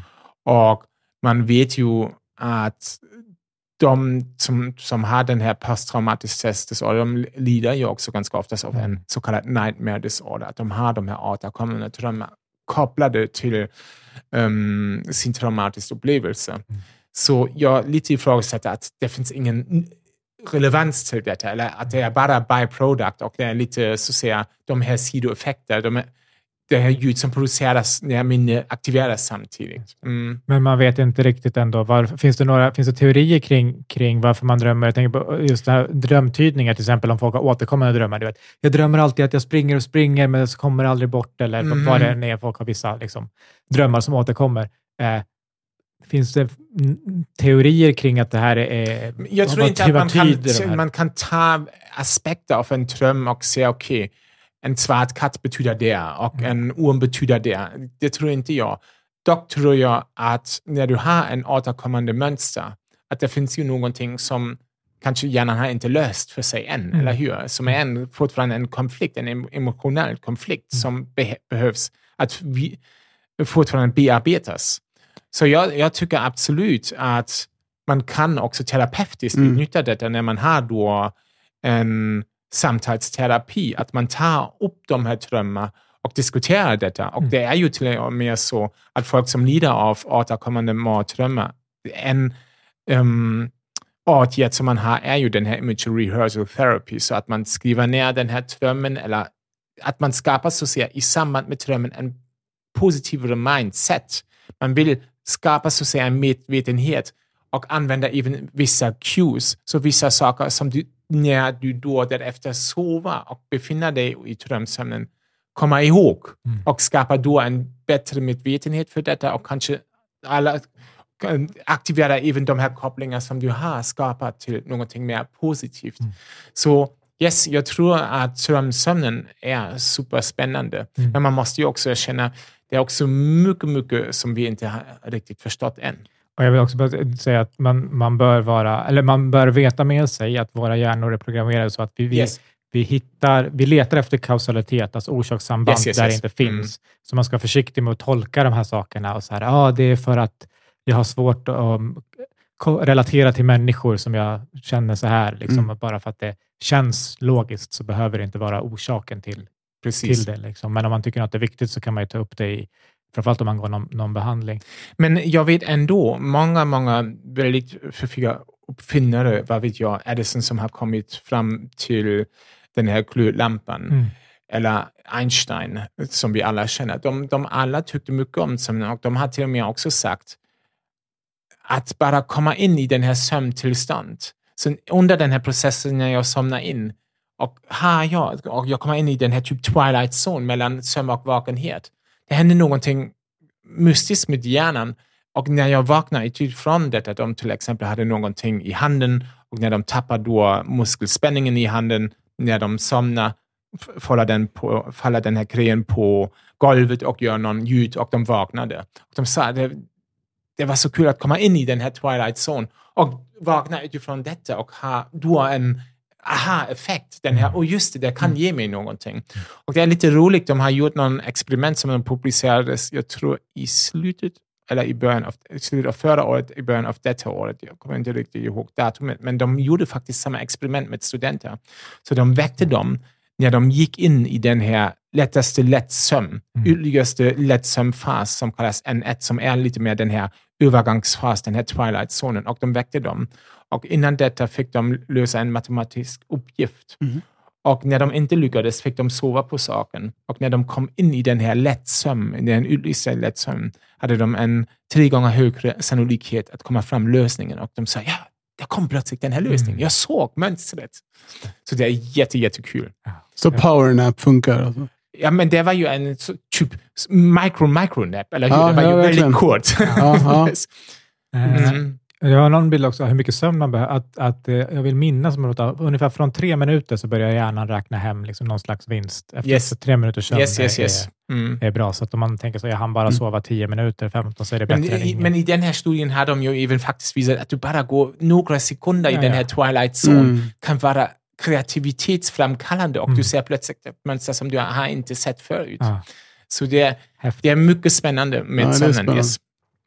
En fråga kopplad till en eh, Shabib, vad heter han? Eh, Du vet han eh, MMA, Ja, eh, äh, kampsport. Eh, jätteokunnig. eh, du, ah, okej. du känns annars som en kampsportgrabb. Alltså, nej, jag, Det gör du inte alls. Eh, men han är, han är MMA-fighter och tydligen så han sover alltid eh, två timmar runt lunchtid för återhämtning efter träning. Mhm. Han sover också som han ska på natten sen. Finns det några nackdelar med att sova på dagen i övrigt? Och du har kanske besvarat det här redan, men Och det är ju också väldigt um, beroende på vad du gör. Mm. Och när du är till exempel en person som är en idrottare, en professionell idrottare och du jobbar stenhårt, där behöver du mycket sömn. Mycket mer än den gemene man, så absolut. Man ska De tänka ska ju även till och med planera in en topplur. Mm. de ska ju också prestera på topp, ska Yes, man yes. Ungefär vid klockan 9-10 på kvällen. Yes. Så att de behöver ju en annan, alltså vad, vad kroppen är redo för och sånt. Och så det, det fin- kanske och det också- kan jag säga det, ja, vi pratade ju inledningsvis om detta, vi gillar ju fotboll. Alla de här professionella fotbollsklubbar, de satsar alla på sömncoaches och sånt som verkligen har koll på det. Och de stjärnor, de använder någon specifik glasögon för att filtra bort blåljus under kvällen och sånt. Så de, de har verkligen skapat en medvetenhet för, hej, sömn kan bli en, en faktor som kan göra en skillnad på den här otroligt hög nivå var vi befinner oss alla. Mm. Ja, det är, jag tror att det spelar... eh, Det är lite, lite så nördigt med att spela ju fantasyfotboll. Ja. Eh, Vi vi är hjärtligt investerade i det här. Eh, Och Mm. jag skulle i princip all... Just Liverpool är mitt lag, så de är, jag- Ja. har jag extra bra koll på. Eh, Absolut inte dem, men i princip inget lag så skulle jag ju att, tro att det, det spelas alltid en tidig match i England. Mm. Lunchtid, liksom 12.30 brittisk tid. Det, det presteras sämre. Det presteras sämre på liksom över tid. Det, man, man ser, man märker. Och, och jag har själv varit på matcher. Man märker en jättestor skillnad om du är på match på en söndag eller på en lördag bara. Alltså, Mm. Publiken har en annan stämning. Och det smittar ju av sig liksom, psykologiskt, är jag övertygad om. Men också att de här är vana vid att prestera på topp nio på kvällen. Yes. Nu, en gång i veckan, ska de prestera på topp liksom vid lunch. De andra, alltså, andra kollegor går upp nu ungefär. Eh, Mm. och de, nu, ska de, nu är det match. Liksom. Eh, så jag tänker att, att sån, det finns många faktorer som liksom spelar in. Eh, som man, eh, jag tror att de... Det är ju också, man, man vet ju till exempel att din peak av din kroppstemperatur som är typ 16.00 om du har någon normalt säger schemat. Mm. Där har du också din bästa förmåga att vara fysiskt aktiv. Mhm. Så de har jämfört detta, men där kan man ju också utnyttja när man är en professionell idrottare, att man så att säga utnyttjar ljus på ett smart sätt för när du till exempel måste prestera klockan nio, att du får den här peak mer till senare timmar. Där Mm. kommer du definitivt se en skillnad. Mm. Så man måste verkligen tänka på hur man kan så att säga, göra lite biohacking här Mm. för att framkalla, eller för att hitta de här små, små procent som du behöver på den här nivån Mm. som kan göra en skillnad om du vinner eller inte. För där är det ofta också så här, du vet, just de här europeiska, sydamerikanska spelarna som Ja. spelar i europeiska ligor och så är det landslagsuppehåll. Så åker de, Mm. spelar match i Brasilien, så ska de flyga och spela match i England Yes. och Frankrike. Sen. Att de, jag har förstått som att de eh, använder ofta eh, ögonbindel på Precis. flyget för att lura, lura kroppen om att nu är det natt Yes. eh, och sånt. Eh, för de här signalerna. Jag har också en, en sista lyssnarfråga i alla fall. Eh, om det finns någon, finns det någon vettig forskning på vuxna som pratar i sömnen Mhm. eh, och eller går i sömnen regelbundet? Och i så fall, finns det något man kan göra för att det ska upphöra? Det är så att så sömngångare, det är Mm. någonting som uppträder mest under djupsömnen. Den inte Mm. uppträder under drömsömnen. Yes. Så det är en så kallad parasomni, så en typ beteende, en vakenhetsliknande beteende som du gör under sömnen. Och det är mest under djupsömnen. Det händer mest för, du ser det mest bland barnen, men mest menar fortfarande också bland barn är det en liten andel. Och när du då blir större och en vuxen, det, ja, den försvinner den normalt visst. Um, det kan ju vara problematiskt när du till, du är ju fortfarande i sömnen, när du Mm. går upp och till exempel öppnar fönstret. Du har inte en rationell tänkande säger, "Ah, just det, det får jag inte Nej. hoppa ur. Eller det kan vara också problematiskt att när du sätter på kläder, tar din bilnyckel och kör bil, Mm. Faktiskt, fast du sover. Utan prefrontal cortex? så precis, så man måste, din, precis, den här delen av din cortex som, som kallas motorcortex, som är viktigt också för att styra rörelse och sånt, den är vaken medan den här delen som är viktigt för rationellt tänkande för att be- begripa det omkring dig, den sover. Mm. Så vad kan man göra då? Ja, man kan ju till exempel försöka att ljudsäkra sin dörr eller sånt. Mm. Så att när du öppnar din dörr till din, eh, till din sovrum, att du får en extrem hög ljud. Kanske mer en så så hög ljud att du vaknar utifrån detta. Det är ju inte idealt. Du kommer, att- Mm. kommer ju vara väldigt trött när man vaknar utifrån djupsömnen, men det är ju bättre än att du kör bil, eller hur? Men man kan också använda viss medicinering om det blir en för stort problem. Sömnpratare, det är någonting som är ganska intressant. Det görs i alla sömnfaser. Mm. Det är lite intressant eftersom vi delar in um, parasomnia, så det här vakenhetsliknande beteende under sömnen, egentligen i de som är djup, äh, alltså i de som är non-REM sleep parasomnias, främst under djupsömnen och de som uppträder under drömsömnen. Sådana som sömnparalys, ja, det finns någonting annat som kallas REM sleep behavior disorder. Men sömnpratare, Mm. det händer under alla Mm. sömnfaser. Och det är ju intressant i sig eftersom det kan ju vara rent vetenskapligt vara en möjlighet att utreda vad en person faktiskt upplever under sömnen Mm. i de olika faserna, eller hur? Du kan ju utreda var befinner sig den här personen och de yttrar sig. Fast det är inte alltid så tydligt, men vissa har en tydlighet. Mm. Det är ganska oftast ganska känslomässigt vad de ser. Och det kan också bli ett problem om de till exempel säger herregud, du är så en jävla idiot eller sånt och du ser dem, att, varje natt sover du och du ser så konstiga saker och jag tycker det är jätteobehagligt. Mm. Att de då börjar oroa sig Mm. att somna eftersom de vet när jag sover, Mm. då visar jag sånt beteende. Mm. Så man måste vara lite försiktig där, när man så säga stigmatiserar dem direkt. Men det som man vet med hur kan man så säga, skapa bättre förutsättningar att du inte visar, eller att, att du minskar de här episoder av att vara en sömngångare eller att vara en sömnpratare. Det är regelbunden sömn, ingen sömnbrist. Läk dig och gå upp på samma tiden, undvik alkohol, undvik koffein. Mm. Så det är de klassiska saker som man Mhm. egentligen ser för de mesta parasomnier. Mm. Så andra behöver andra åtgärder, men de sakerna ser man. Har du, har du eh, upplevt, har har någon av er upplevt sömngångare? Yes. Sömnprat? Ja. En av mina barn, ett av mina barn är Ja. sömngångare, och har varit sömngångare. Mm. Finns det Mm. någon sanning i att man inte ska väcka dem? Kolla, även det, man oj, oj, det blir ju jätteaggressivt och impulsivt. Men du måste ju tänka på det. När du är i djupsömnen, så ser de här villkoren uppe i hjärnan Mm. så annorlunda jämfört med um, vakenhet. Och man kan uppleva någonting som kallas sleep inertia, så att du känner dig väldigt körd och du behöver typ 10-15 minuter att komma riktigt ikapp. Men du måste också tänka, du befinner dig i djupsömnen och plötsligt väcks du av en person som säger Hej, vad gör du här? Det är ju väldigt irriterande eftersom du tror att du befinner dig i sängen Mm. och plötsligt står någon person framför dig i köket. Du, eftersom hjärnan tänker sig ju, sista grejen som vi gjorde framme i hjärnbarken var att vi befann oss i sängen. Men nu befinner jag mig plötsligt i köket och det finns en person som pratar med mig. Mm.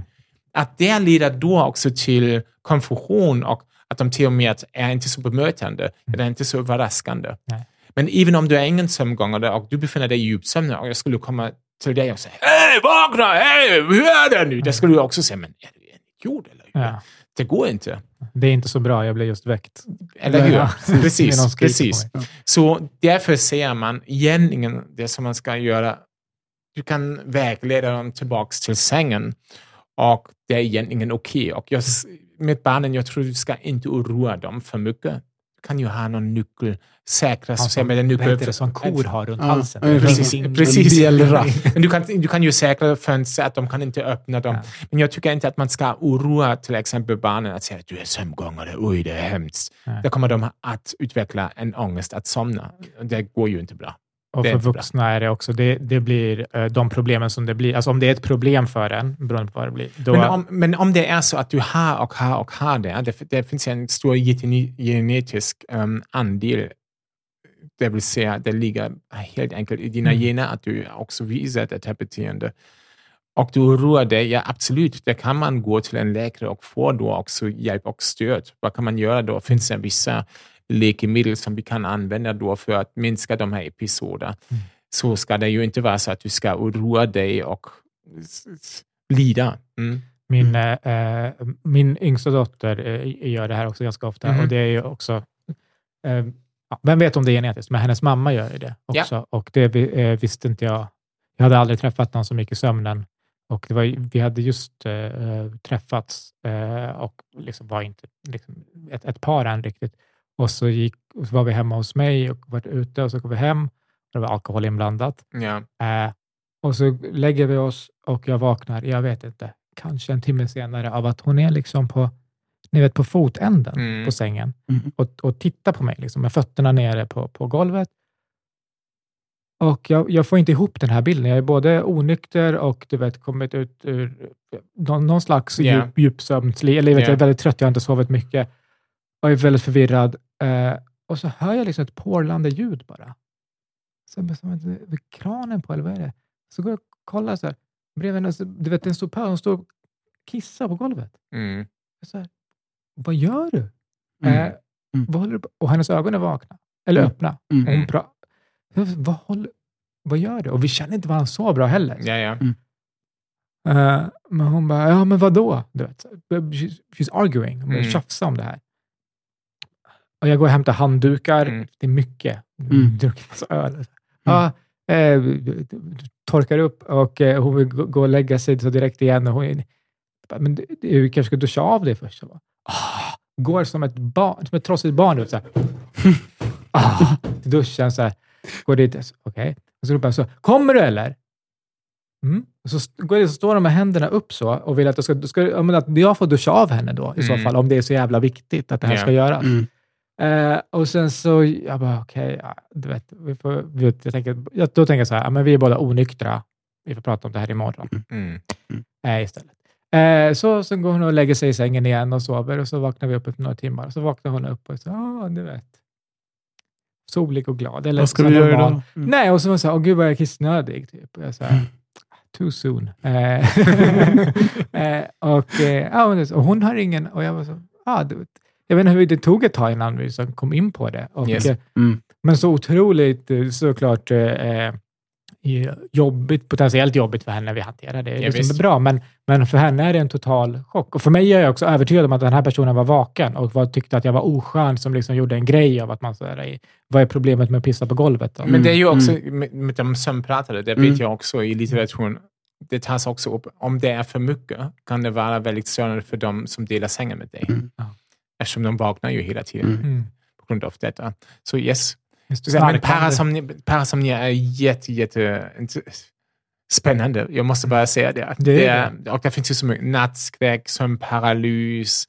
Sömnparalys, när du sa det så kom jag på, det fanns faktiskt en fråga om det. Vad är sömnparalys? Och, liksom, Ja, du, så det är ju mest, du kan också uppleva detta under insom, om, insomning, men främst är det så att du upplever detta när du vaknar utifrån drömsömnen Mm. och där du paralyserad. Det vill säga, du kan inte röra dig. Och du har fortfarande den här så du ser allt omkring dig, men du har fortfarande också sömn eller drömliknande upplevelser. Så någon blandning av detta Mm. och av verklighet och att är någon, någon, någon i rummet eller sånt. Men du kan samtidigt inte röra dig. Och det är ju väldigt skrämmande eftersom det finns ju också mycket i konst. Det här, Mm. En figur, en demon som sitter på en person som kan inte röra sig och sova. Mm.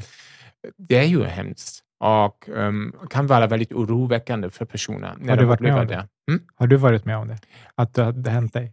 Jag tror jag, ja, jag tror jag någon gång hade Mm. jag också någon som paralys, att jag kunde inte röra mig. Mm. Det har hänt mig. Det hände mig Och jag ungefär... inte var uppvaknad och sagt, men jag är sömnforskare, allt är lugnt. Det är exakt, nej precis. Det är lugnt. Go away demons. Yes, Nej, jag, det här, innan jag fick små, innan jag fick, nu när jag inte sover alls längre så, så händer det inte. Men förut hände det ungefär, eh, i alla fall en gång per år. Det är fruktansvärt obehagligt. Mitt, mitt mardrömsscenario är att man Yes. ska bli en sån där grönsak Yes. som bara ligger i respirator och att du har dina tankar och känslor, men du kan inte göra, kommunicera på något sätt. Och du kan Yes. inte blinka och du kan inte på något Mm. sätt göra någonting. Och du, men du överlever. Och du bara Mm. ligger där och du kan inte skrika. Yes. Eh, Så är, det. Precis, och det till exempel gör du ju också ganska oftast när du vaknar. Du, du vill egentligen skrika, Mm. men du kan inte Nej. det. Och brukar- någon gång löser sig det. Fan. Wow! Ja. Och sen börjar du Ja. skrika. Men det är verkligen så, det är obehagligt, eller hur? När man vaknar och känner av, jag kan inte röra mig och kan, kan inte heller uttrycka det, att jag har mycket oro i Ja, mig. nej, det är fruktansvärt. Mm. Men vet man någonting om varför man får det?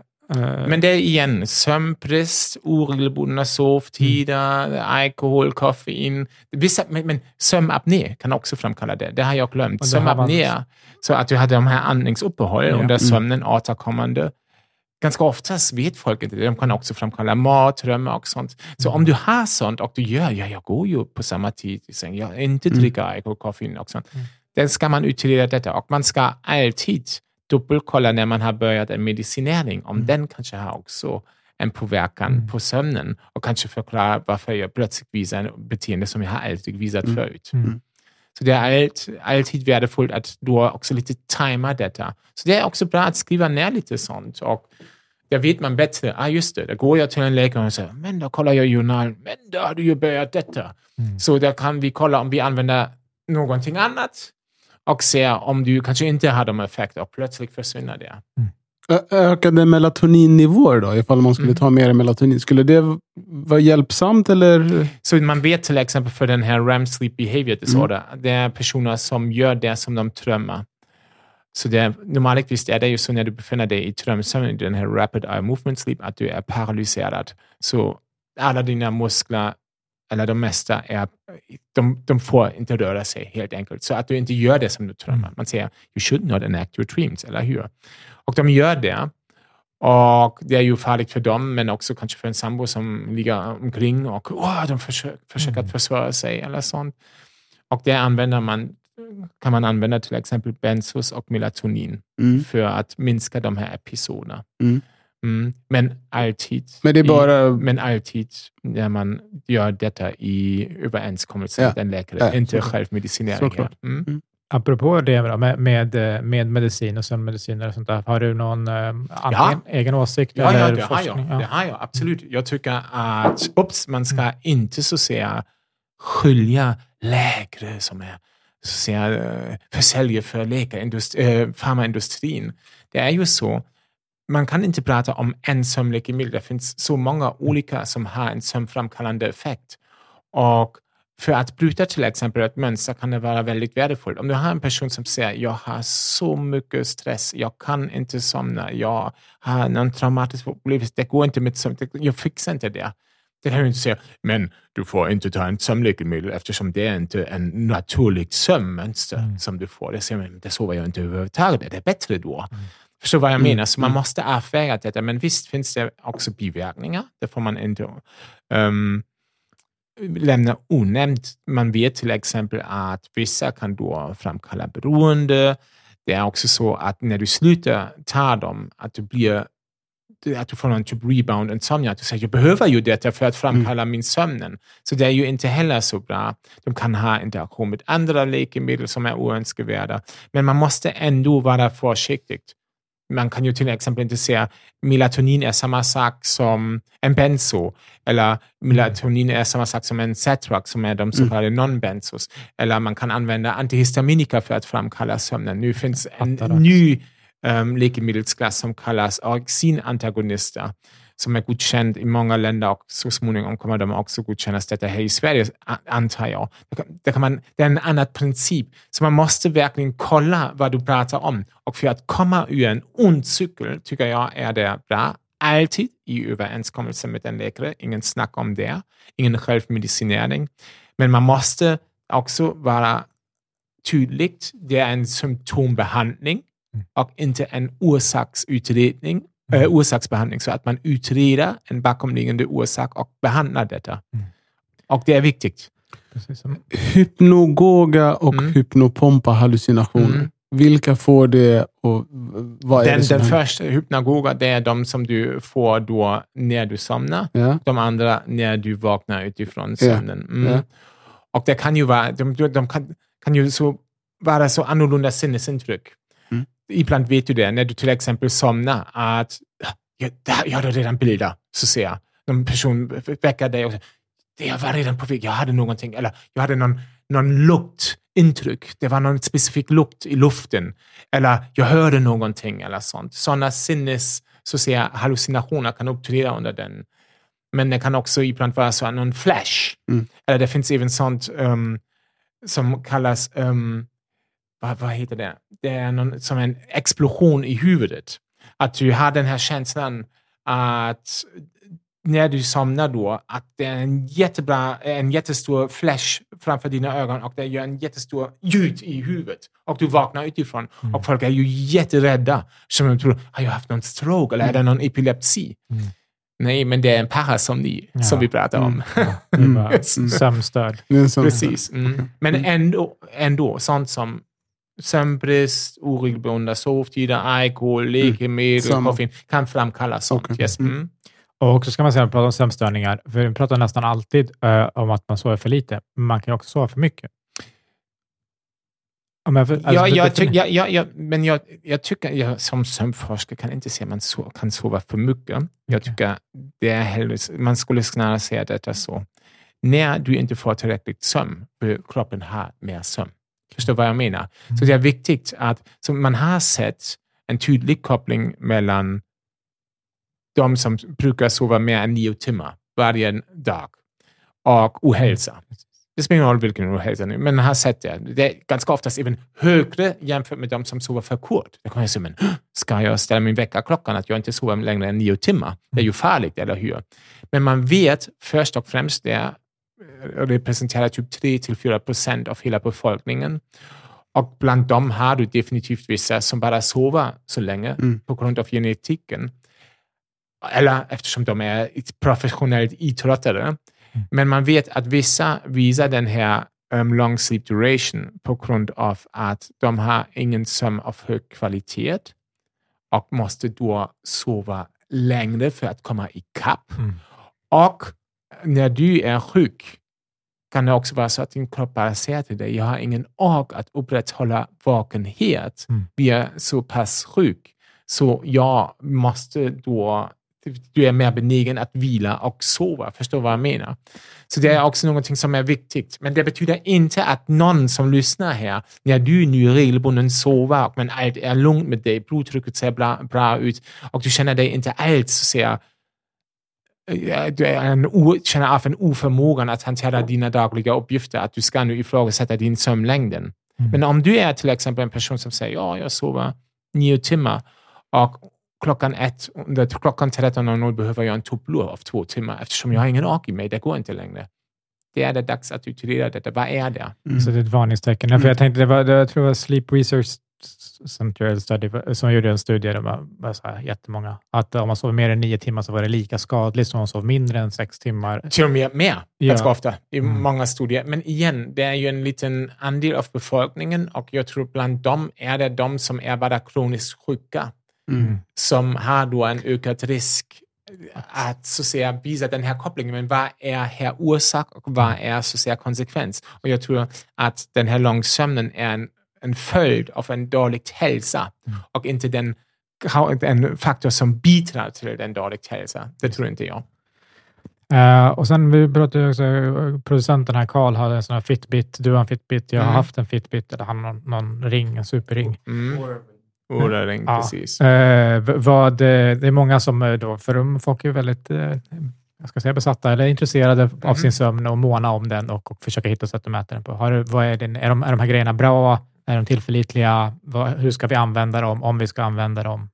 Ja, men det beror ju på dig själv. Om du tror, hej, att utreda lite grann min sömn och jag tycker det är kul, men det inte stressar dig, varför ska du inte göra det? Om det är någonting som du tycker det är intressant. Mm. Men om det är så att du ser, hmm, det stressar mig otroligt, jag är en väldigt hälsobesatt person och jag vill ännu mer optimera och, jag, och det funkar inte som jag vill, det kan, du, kan den ha en negativ påverkan på dig. Och man måste ju också säga, vad är nyttan att veta att du har så mycket djupsömn eller du har så mycket tömsömn? Sömnen, som jag sa under samtalet, är någonting som behövs för att efterbearbeta detta som du har levt under föregående vakenhet. Men inte varje dag ser likadant ut. Så varför ska sömn se ut likadant varje kväll eller natt? Och än än så länge man har så den här förståelsen, varför ska man inte göra detta? Det kan till exempel vara av nytta av, för personer som tror, jag tror jag sover aldrig. Där använder de en sömnmätare och säger, oops, det är ju intressant. Mm. Det är ju det är intressant, jag sover ju faktiskt. Och det lugnar de sig ner, så det kan ha även en nytta då. Eller när du ser, just det, jag ligger tio timmar i sängen eftersom jag blir så stressad av detta, jag måste ju sova, sova. Men jag sover bara åtta timmar och jag ser, jag brukar somna klockan ett. Mm.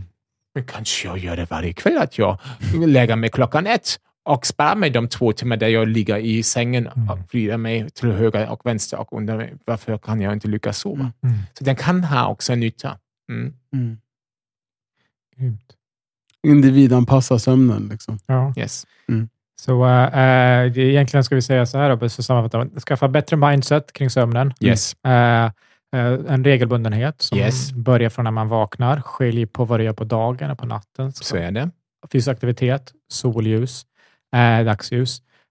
Sen lite sömnhygien. Ligg inte i sängen förutom när du ska sova där. Äh, försök att koppla säng och allt de rutinerna till just sömn så att kroppen lär sig. Yes. Äh, håll inte på med skärmen allt för tätt in på att du ska sova. Jag kan, där kan jag tillägga vad jag ser eftersom jag vet det funkar inte. Du kan inte säga du får inte använda. Nej. Du vet att det inte funkar. Det finns ingen följsamhet. Men det som du kan säga, okej, gör det så. Första kvällen bestämmer du dig efter klockan 22. Mm. För jag använder min mobil i sovrummet bara när jag står, inte när jag ligger. Mm. Så nästa kvällen, eller en vecka därefter, säger jag okej, den här veckan går jag ner till 21.45. Och så gör jag småningom alla de här små steg för att kanske komma ner till klockan nio och säga hej, jag brukar sova klockan elva, men jag använder min mobil från klockan nio fram till elva bara när jag står, men jag vet det är inte så kul. Jag vill ju ha det bekvämt, jag är redan i den här mindset, också kroppen vill att jag slappnar av. Så du kommer inte använda din mobil på samma sätt, jag lovar dig. Mm. Så sånt kan man ju göra för att skapa också en, ja, en realistisk målsättning. Mm. Mm. Och att utvärdera sin sömn baserat på hur man mår och fungerar. Yes, eh, yes. dagen efter. Inte ifrågasätta, så- och särskilt inte under morgonen. Ingenting är sämre än att vakna under morgonen och kolla i spegeln och säga, har jag sovit bra? Jag tror det finns inte någon, i alla fall vuxna, som ser under morgonen, jag ser så ut att jag kan direkt bli någon toppmodell eller sånt. Nej. De mesta tror jag, herregud, jag ser ganska kört ut. Och jag tror det är bättre att man då väntar tills kvällen, kanske ha en dagbok någon timme innan man lägger sig också. Hur gick det för mig med dagen på en skala från 0 till 100? Och sen kan du ju så säga skriva upp detta under flera månader och kan se det. Hej, herregud. Mm. De mesta kvällarna ser jag, det är jättebra. Så jag, det verkar ju som min sweet spot. Jag lägger mig klockan 11, går upp klockan 6. Det är min sweet spot, jag behöver inte mer. Jag klarar allt bra. Jag går till en läkare och han säger till mig, eller hon, det är ingen bekymmer alls med dig. Mm. Ska du då förbättra någonting eller förändra någonting? Varför? Kanon. Yes. Och om, ni, om man gör de här sakerna och ändå har problem med sömnen, så just nu säger jag så, eh, gå till en läkare eller psykolog och så kan man få hjälp. Eh, Det är inte så lätt i Sverige, måste jag erkänna, men eftersom det finns så många som har också en behov Mm. och det är ju ganska, eh, det är inte så lätt att remitteras då, till exempel när du har andningsuppehåll. Man vet att en miljard personer tros ha problem med andning under sömnen. En miljard, one billion. Och fyra av fem vet inte det. Mm. Så om du till exempel går till en vårdcentral och säger "Ja, jag är så trött, det går inte, det funkar inte bra. Och det är inte sällan att det är även um, uppföljt med som insam, insamlingsproblem. Ja, då får du en sömntablett. Mm. Det är jätteproblematiskt eftersom den har en ännu mer avslappnande effekt Mm. på svalget och du sover kanske, din upplevelse är, jag sover ju sju timmar, men din kropp är totalt körd under den här sömnen. Mm. Så jag, jag vill bara säga, gå till en vårdcentral, gå till läkaren och få hjälp och stöd.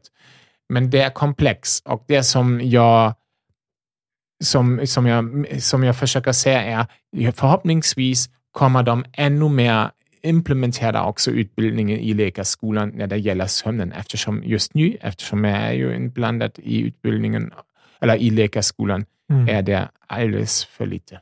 Mm. Man kan också gå till en psykolog och få... Precis, kan få absolut. Ja, med- absolut. Med, med Jättebra det. att du ser det. Mm. Eh, Grymt. Och sen så, eh, då, vi vet att eh, Chris har en bok som heter Sömn som sömn. Ja. Eh, Man kan också, om man inte får tid eller bara vill lära sig lite mer om sömn. Ja. Eh, och finns du någonstans på sociala medier? Ja, jag finns på sociala medier. Jag heter sleep-advocate på Instagram och Twitter och på LinkedIn heter jag, som jag heter, Christian Benedikt.